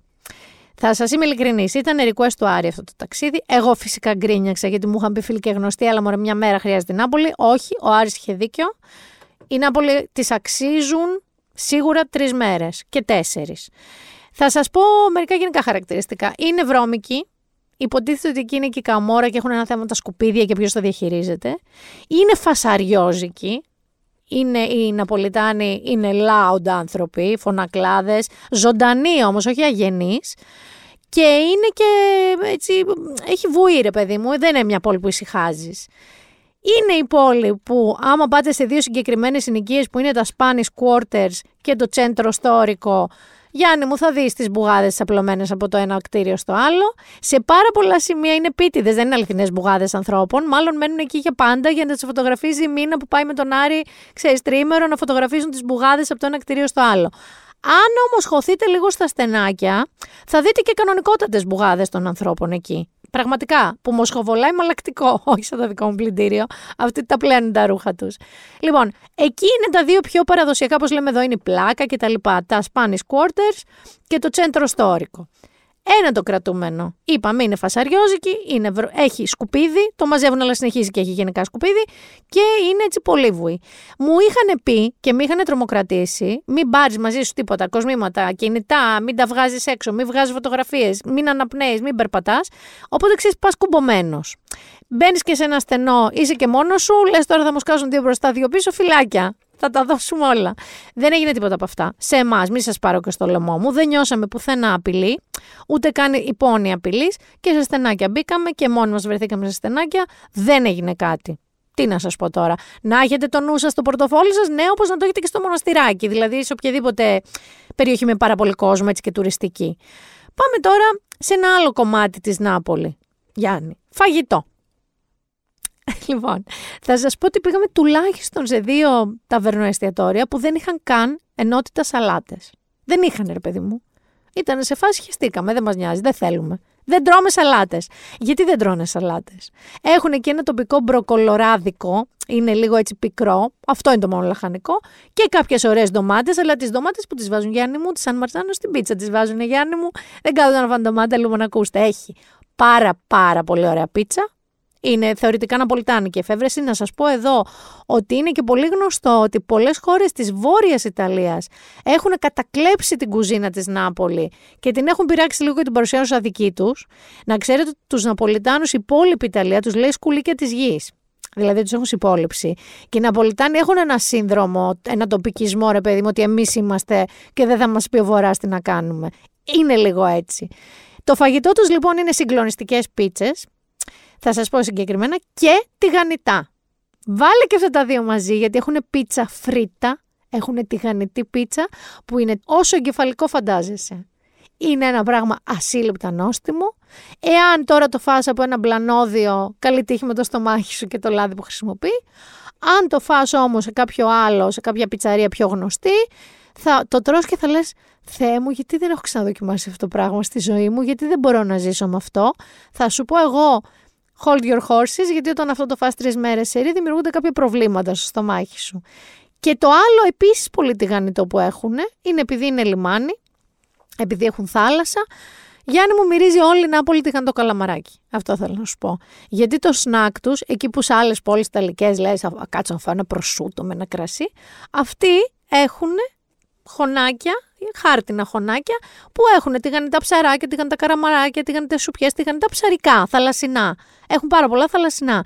Αλλά αυτά τα φτωχό θαλασσινά, ρε παιδί μου, δεν πας να στο φαγκρί. Ψαράκια μικρά κτλ. Οπότε όλη η Νάπολη μυρίζει πίτσα, μοσχοβολάει ζύμη που ψήνεται και φανταστικές ντομάτες και τηγανιτά ψαράκια και καλαμαράκια. Αυτά ούτως ή άλλως πρέπει να τα δοκιμάσετε. Υπάρχουν τώρα, όπως παντού στην Ιταλία, διάφοροι στάρ του είδους τους. Στην Νάπολη λοιπόν υπάρχει μια πιτσαρία που λέγεται Νταμικέλε, οπότε ώρα και να πάτε, ό,τι ώρα. Εσύ μπορεί να κάνεις το μάγκα και να πεις: Εντάξει, εγώ θα πάω 11 η ώρα για να φάω άνετα. Όχι. 11 η ώρα πας. 2 η ώρα πας. 5 η ώρα πας. Ό,τι ώρα και να πας έχει ουρά. Έχει ουρά, ουρά, όχι ουρά. Ουρά. Και έχει ουρά και για να την πάρεις στο χέρι, γιατί εμείς την πήραμε στο χέρι και κάτσαμε σε μια ζαρντινιέρα και τη φάγαμε και για να κάτσεις μέσα που έχει ξέρω εγώ 4,5 τραπέζια. Γιατί γίνεται Γιάννη μου και ο χαμός, όχι ότι δεν του αξίζει, φανταστική πίτσα. Αλλά κυρίως γιατί το έδειξε αυτό η Τζούλια Ρόμπερτς, θυμάσαι την ταινία Eat Pray Love, που πήγαινε μόνη της και αυτά.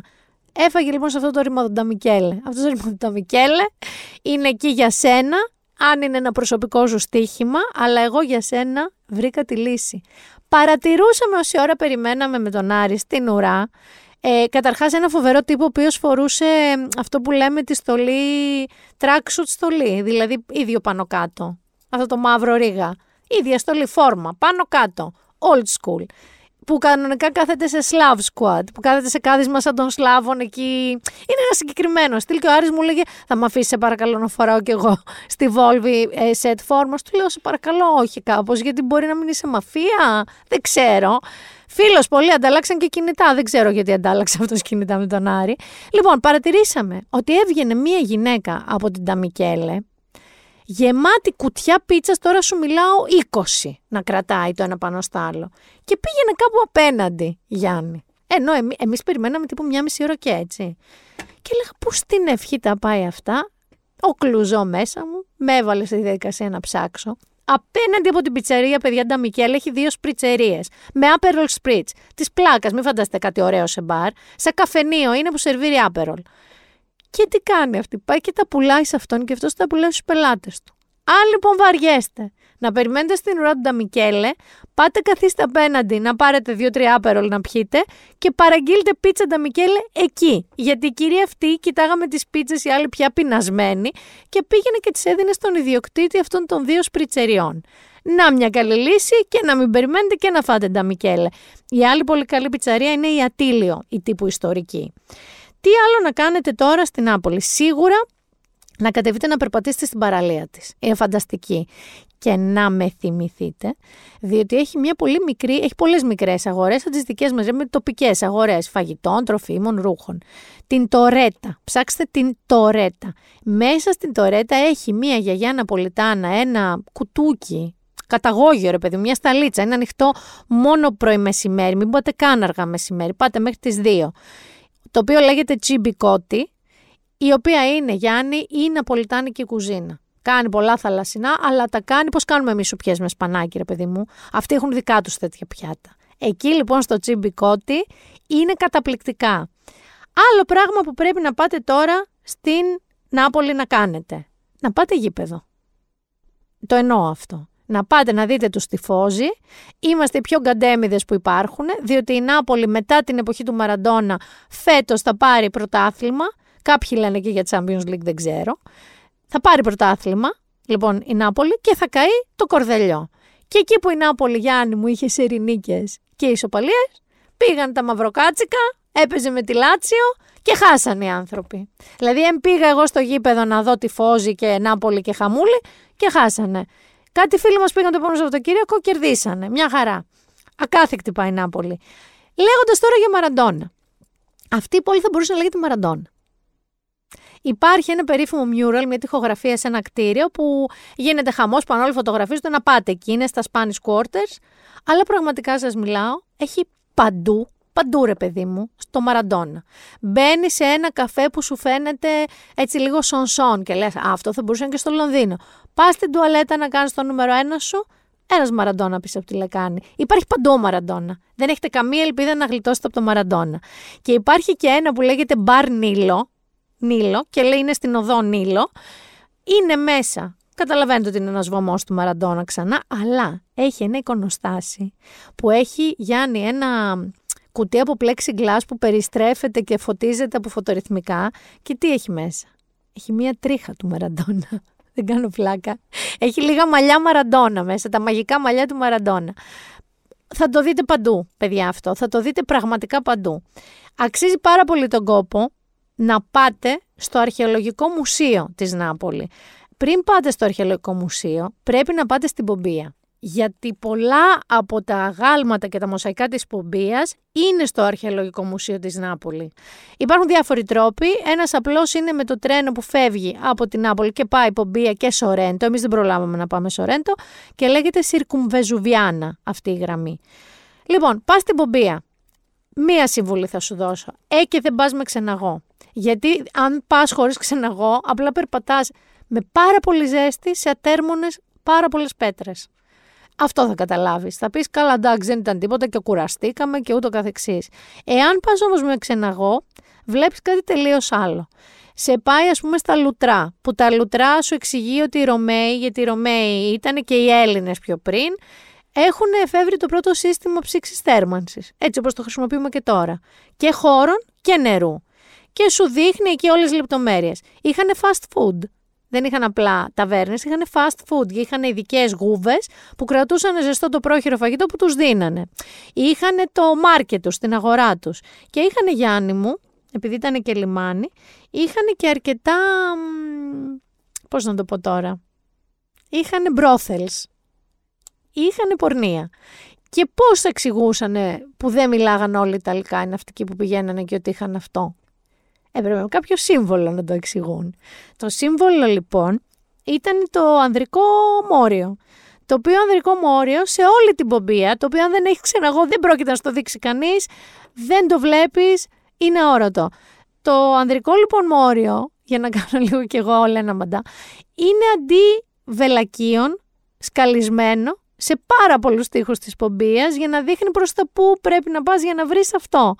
Κοινώ και ότι το ανδρικό μόριο το θεωρούσαν κιόλας οι Ιταλοί και ειδικά οι Ναπολιτάνοι σύμβολο τύχης, και επειδή το θεωρείται μη πρέπον μετά τους Καθολικούς, ε, τώρα έχουν ένα μ, σαν κόκκινο κέρατο, αλλά είναι απομεινάρι αυτού. Και στο Αρχαιολογικό Μουσείο της Ρώμης θέλω να σας πω ότι υπάρχει ολόκληρη αίθουσα αφιερωμένη σε αυτό το φαλικό σχήμα, φαλή διαφόρων μεγεθών, από πάρα πολύ μεγάλη μέχρι πάρα πολύ μικρή διακοσμητική και η πομπία είναι γεμάτη από αυτό. Βέβαια, εκεί οι Έλληνες τους έχουν φτιάξει και ένα ωραίο αρχαίο θέατρο. Αξίζει πάρα πολύ τον κόπο να το δείτε. Ε, οι Έλληνες γενικά είναι παντού, να ξέρετε. Τα μοσαϊκά τους είναι ασύλληπτα. Η αρχιτεκτονική που σας εξηγούν οι ξεναγοί στην πομπία είναι εκπληκτική. Γενικότερα, χωρίς ξεναγό πουθενά. Και στο Αρχαιολογικό Μουσείο μπορεί να βρείτε και εκεί μπροστά ξεναγούς. Αλλιώς σας το αναφέρω. Υπάρχει ένα site που λέγεται Viator, V-I-A-T-O-R, που ανάλογα με το σε ποια πόλη πα, κλείνεις είτε πριβέ ξενάγηση, με μικρά γκρουπ ξενάγηση. Αξίζει πολύ τον κόμμα να πάτε σε αυτήν την ξενάγηση. Να πάτε και στο Σορέντο αν προλάβετε, ειδικά τώρα που ανοίγει ο καιρός, και στην Κώστα Μάλφη, αν έχετε περισσότερες μέρες. Όλα μια ευθεία είναι. Λοιπόν, είπαμε φαγητό, είπαμε και τις star πιτσαρίες τους, είπαμε τη βόλτα σας στην παραλία, είπαμε τα ξενοδοχεία, είπαμε τα πάντα όλα.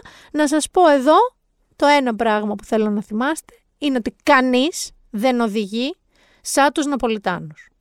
Μη μου πείτε, έχω πάει στην Ινδία, στις Φιλιππίνες, στη Νέα Υόρκη. Κανείς δεν οδηγεί σαν τους Ναπολιτάνους. Και κανείς δεν μπαρκάρει σαν τους Ναπολιτάνους. Είναι μία εμπειρία από μόνη της. Γιάννη μου, δεν υπάρχει stop μη διακοσμητικό εκεί. Δεν υπάρχει κόκκινο μη διακοσμητικό, δεν ασχολούνται με κανένα από αυτά τα σύμβολα. Άπαξ και βγει η μούρη του αυτοκινήτου στο stop, έχει φύγει και δεν τον ενδιαφέρει τίποτα. Θέλω να σας πω ότι πήραμε ένα ταξί μετά την Πομπηία γιατί θέλαμε να πάμε σε ένα εστιατόριο αρκετά μακριά από εκεί που ήμασταν. Και μας δίνει το Google Maps Γιάννη μου 42 λεπτά. Είναι να χάνουμε την κράτηση. Μπαίνουμε σε ένα ταξιτζί εκεί έξω από το σταθμό, του λέμε εκεί. Εντάξει, εντάξει, λέει σε ένα τέταρτο θα πάμε. Του λέω σε ένα τέταρτο. Λέω, του, ε, καλά. Παιδιά, μπαίνουμε μέσα. Μπήκε ανάποδα στο τραμ με το τραμ να έρχεται κατά πάνω μας. Καπάκια μετά το τραμ. Ποιος John Wick, αγάπη; Ναπολιτάνοι ταξιτζίδες. Καπάκια μπαίνει στο αντίθετο ρεύμα, κανονικά των αυτοκινήτων με τα αυτοκίνητα να έρχονται ανάποδα και κάνει έναν ελιγμό χελιού, χελιού αστραπή όμως, και μπαίνει στη δική μας λωρίδα πια, έχοντας γλιτώσει και 15 λεπτά μποτιλιάρισμα. Μετά μπαίνει σε κάποια στενά που εμείς πιστεύαμε ότι δεν χωράμε ούτε ένας ένας πεζός. Όχι να μπει αυτοκίνητο. Μπήκε μαλλιά. Δεν σταμάταγε, δεν μάζεψε καθρέφτες, δεν βρήκε πουθενά. Είχε περιθώριο 3 χιλιοστά από τους τοίχου. Και αφού μας φτάνει όντως την ώρα που είπε, ούτε παραπάνω λεφτά σε κλέβουν ούτε τίποτα. Απλά οδηγούν σαν τρελή. Δηλαδή, σας προτείνω, μην νοικιάσετε αυτοκίνητο, αν μπορείτε. Πάρτε αυτούς, γιατί δεν τα βγάλετε πέρα. Δηλαδή, εμείς λέγαμε με τον Άρη να νοικιάσει Βέσπα. Και μετά από αυτήν την εμπειρία μου λέει: Κοίταξε να δεις, όχι. Θα παίρνουμε μόνο ταξί. Και να σας πω ότι κανονικά πρέπει και όλοι οι παρκαδόροι στον πλανήτη να είναι Ναπολιτάνοι. Είδαμε άνθρωπο που να περνάει, όταν λέμε ΣΥΡΙΖΑ, εννοούμε σαν, δεν ξέρω, ένα φτερό ε, περιστεριού. Τέτοια περιθώρια είχε από το δίπλα αυτοκίνητο και από έναν τοίχο. Πέρασε χωρίς ποτέ να το τρακάρει, κανένα. Δεν είχε κάπου να γυρίσει, μετά έπρεπε να βγει όπισθεν. Και πάρκαρε κιόλας μπροστά του. Με αυτό το περιθώριο. Λοιπόν, είναι εμπειρία η τηγανιτή πίτσα, είναι εμπειρία όλη, όλο το story με το Μαραντόνα και το γήπεδο, αλλά σαν τους Ναπολιτάνους οδηγούς δεν είναι τίποτα. Ό,τι άλλες πληροφορίες θέλετε έχω να σας πω. Βάλτε εκεί και ένα άλλο το Μουζέο Σαν Σέβερο. Έχει κάτι παιδιά συγκλονιστικά γάλματα που η, η πτύχωση που έχουν πάνω τους μανδύες, συντόνια, οι δαντέλες και αυτά είναι, είναι κάτι ασύλληπτο. Δεν το πιστεύεις αν δεν το δεις. Μουζέο Σαν Σέβερο. Ό,τι άλλα θέλετε θα σας κάνω και highlights. και πάρτε ταξί σας παρακαλώ, πάρτε έστω μία φορά ταξί στην Νάπολη και φάτε πολλές φορές πίτσα φρίτα. Ήτανε Μίνα Μπυράκου, ήτανε το Been There Done That, ραντεβού την επόμενη Παρασκευή, δεν έχω άλλο travel την επόμενη Παρασκευή, κάποια στιγμή θα έχω σύντομα, να σας προσέχετε, να βγείτε έξω, να κάνετε πράγματα, να δείτε τον John Wick, να διαβάστε, να χαρείτε, να δείτε τους φίλους σας, η άνοιξη παιδιά είναι πια εδώ. Σε λίγο θα γιορτάζουμε όλοι, θα είμαστε έξω, αλλά θέλω εδώ να σας αφήσω με ένα σημείωμα, με έναν αστερίσκο από τους αγαπημένους μου. Είδα μια φοβερή γελιογραφία στο New Yorker που έχει έτσι μεγάλη παράδοση και είναι ένα ζευγάρι που περπατάει καλή ώρα άνοιξη, στη φύση και η γυναίκα χαμογελάει, ο άντρας όχι και λέει η γελιογραφία δεν θέλω να νομίζεις ότι τώρα που έφτιαξε ο καιρός όλα είναι καλύτερα. Το λέω αυτό και για εσάς, το λέω και για μένα. Γιατί πολλές φορές με το που φτιάχνει ο καιρός, με το που βγαίνουμε από το σπίτι, με το που χαιρόμαστε, φερόμαστε σε να μην υπάρχει ένα πρόβλημα στον κόσμο. Και πιστέψτε με, ζούμε σε μια χώρα που έχει πολλά προβλήματα και εκλογές. Φιλάκια πολλά.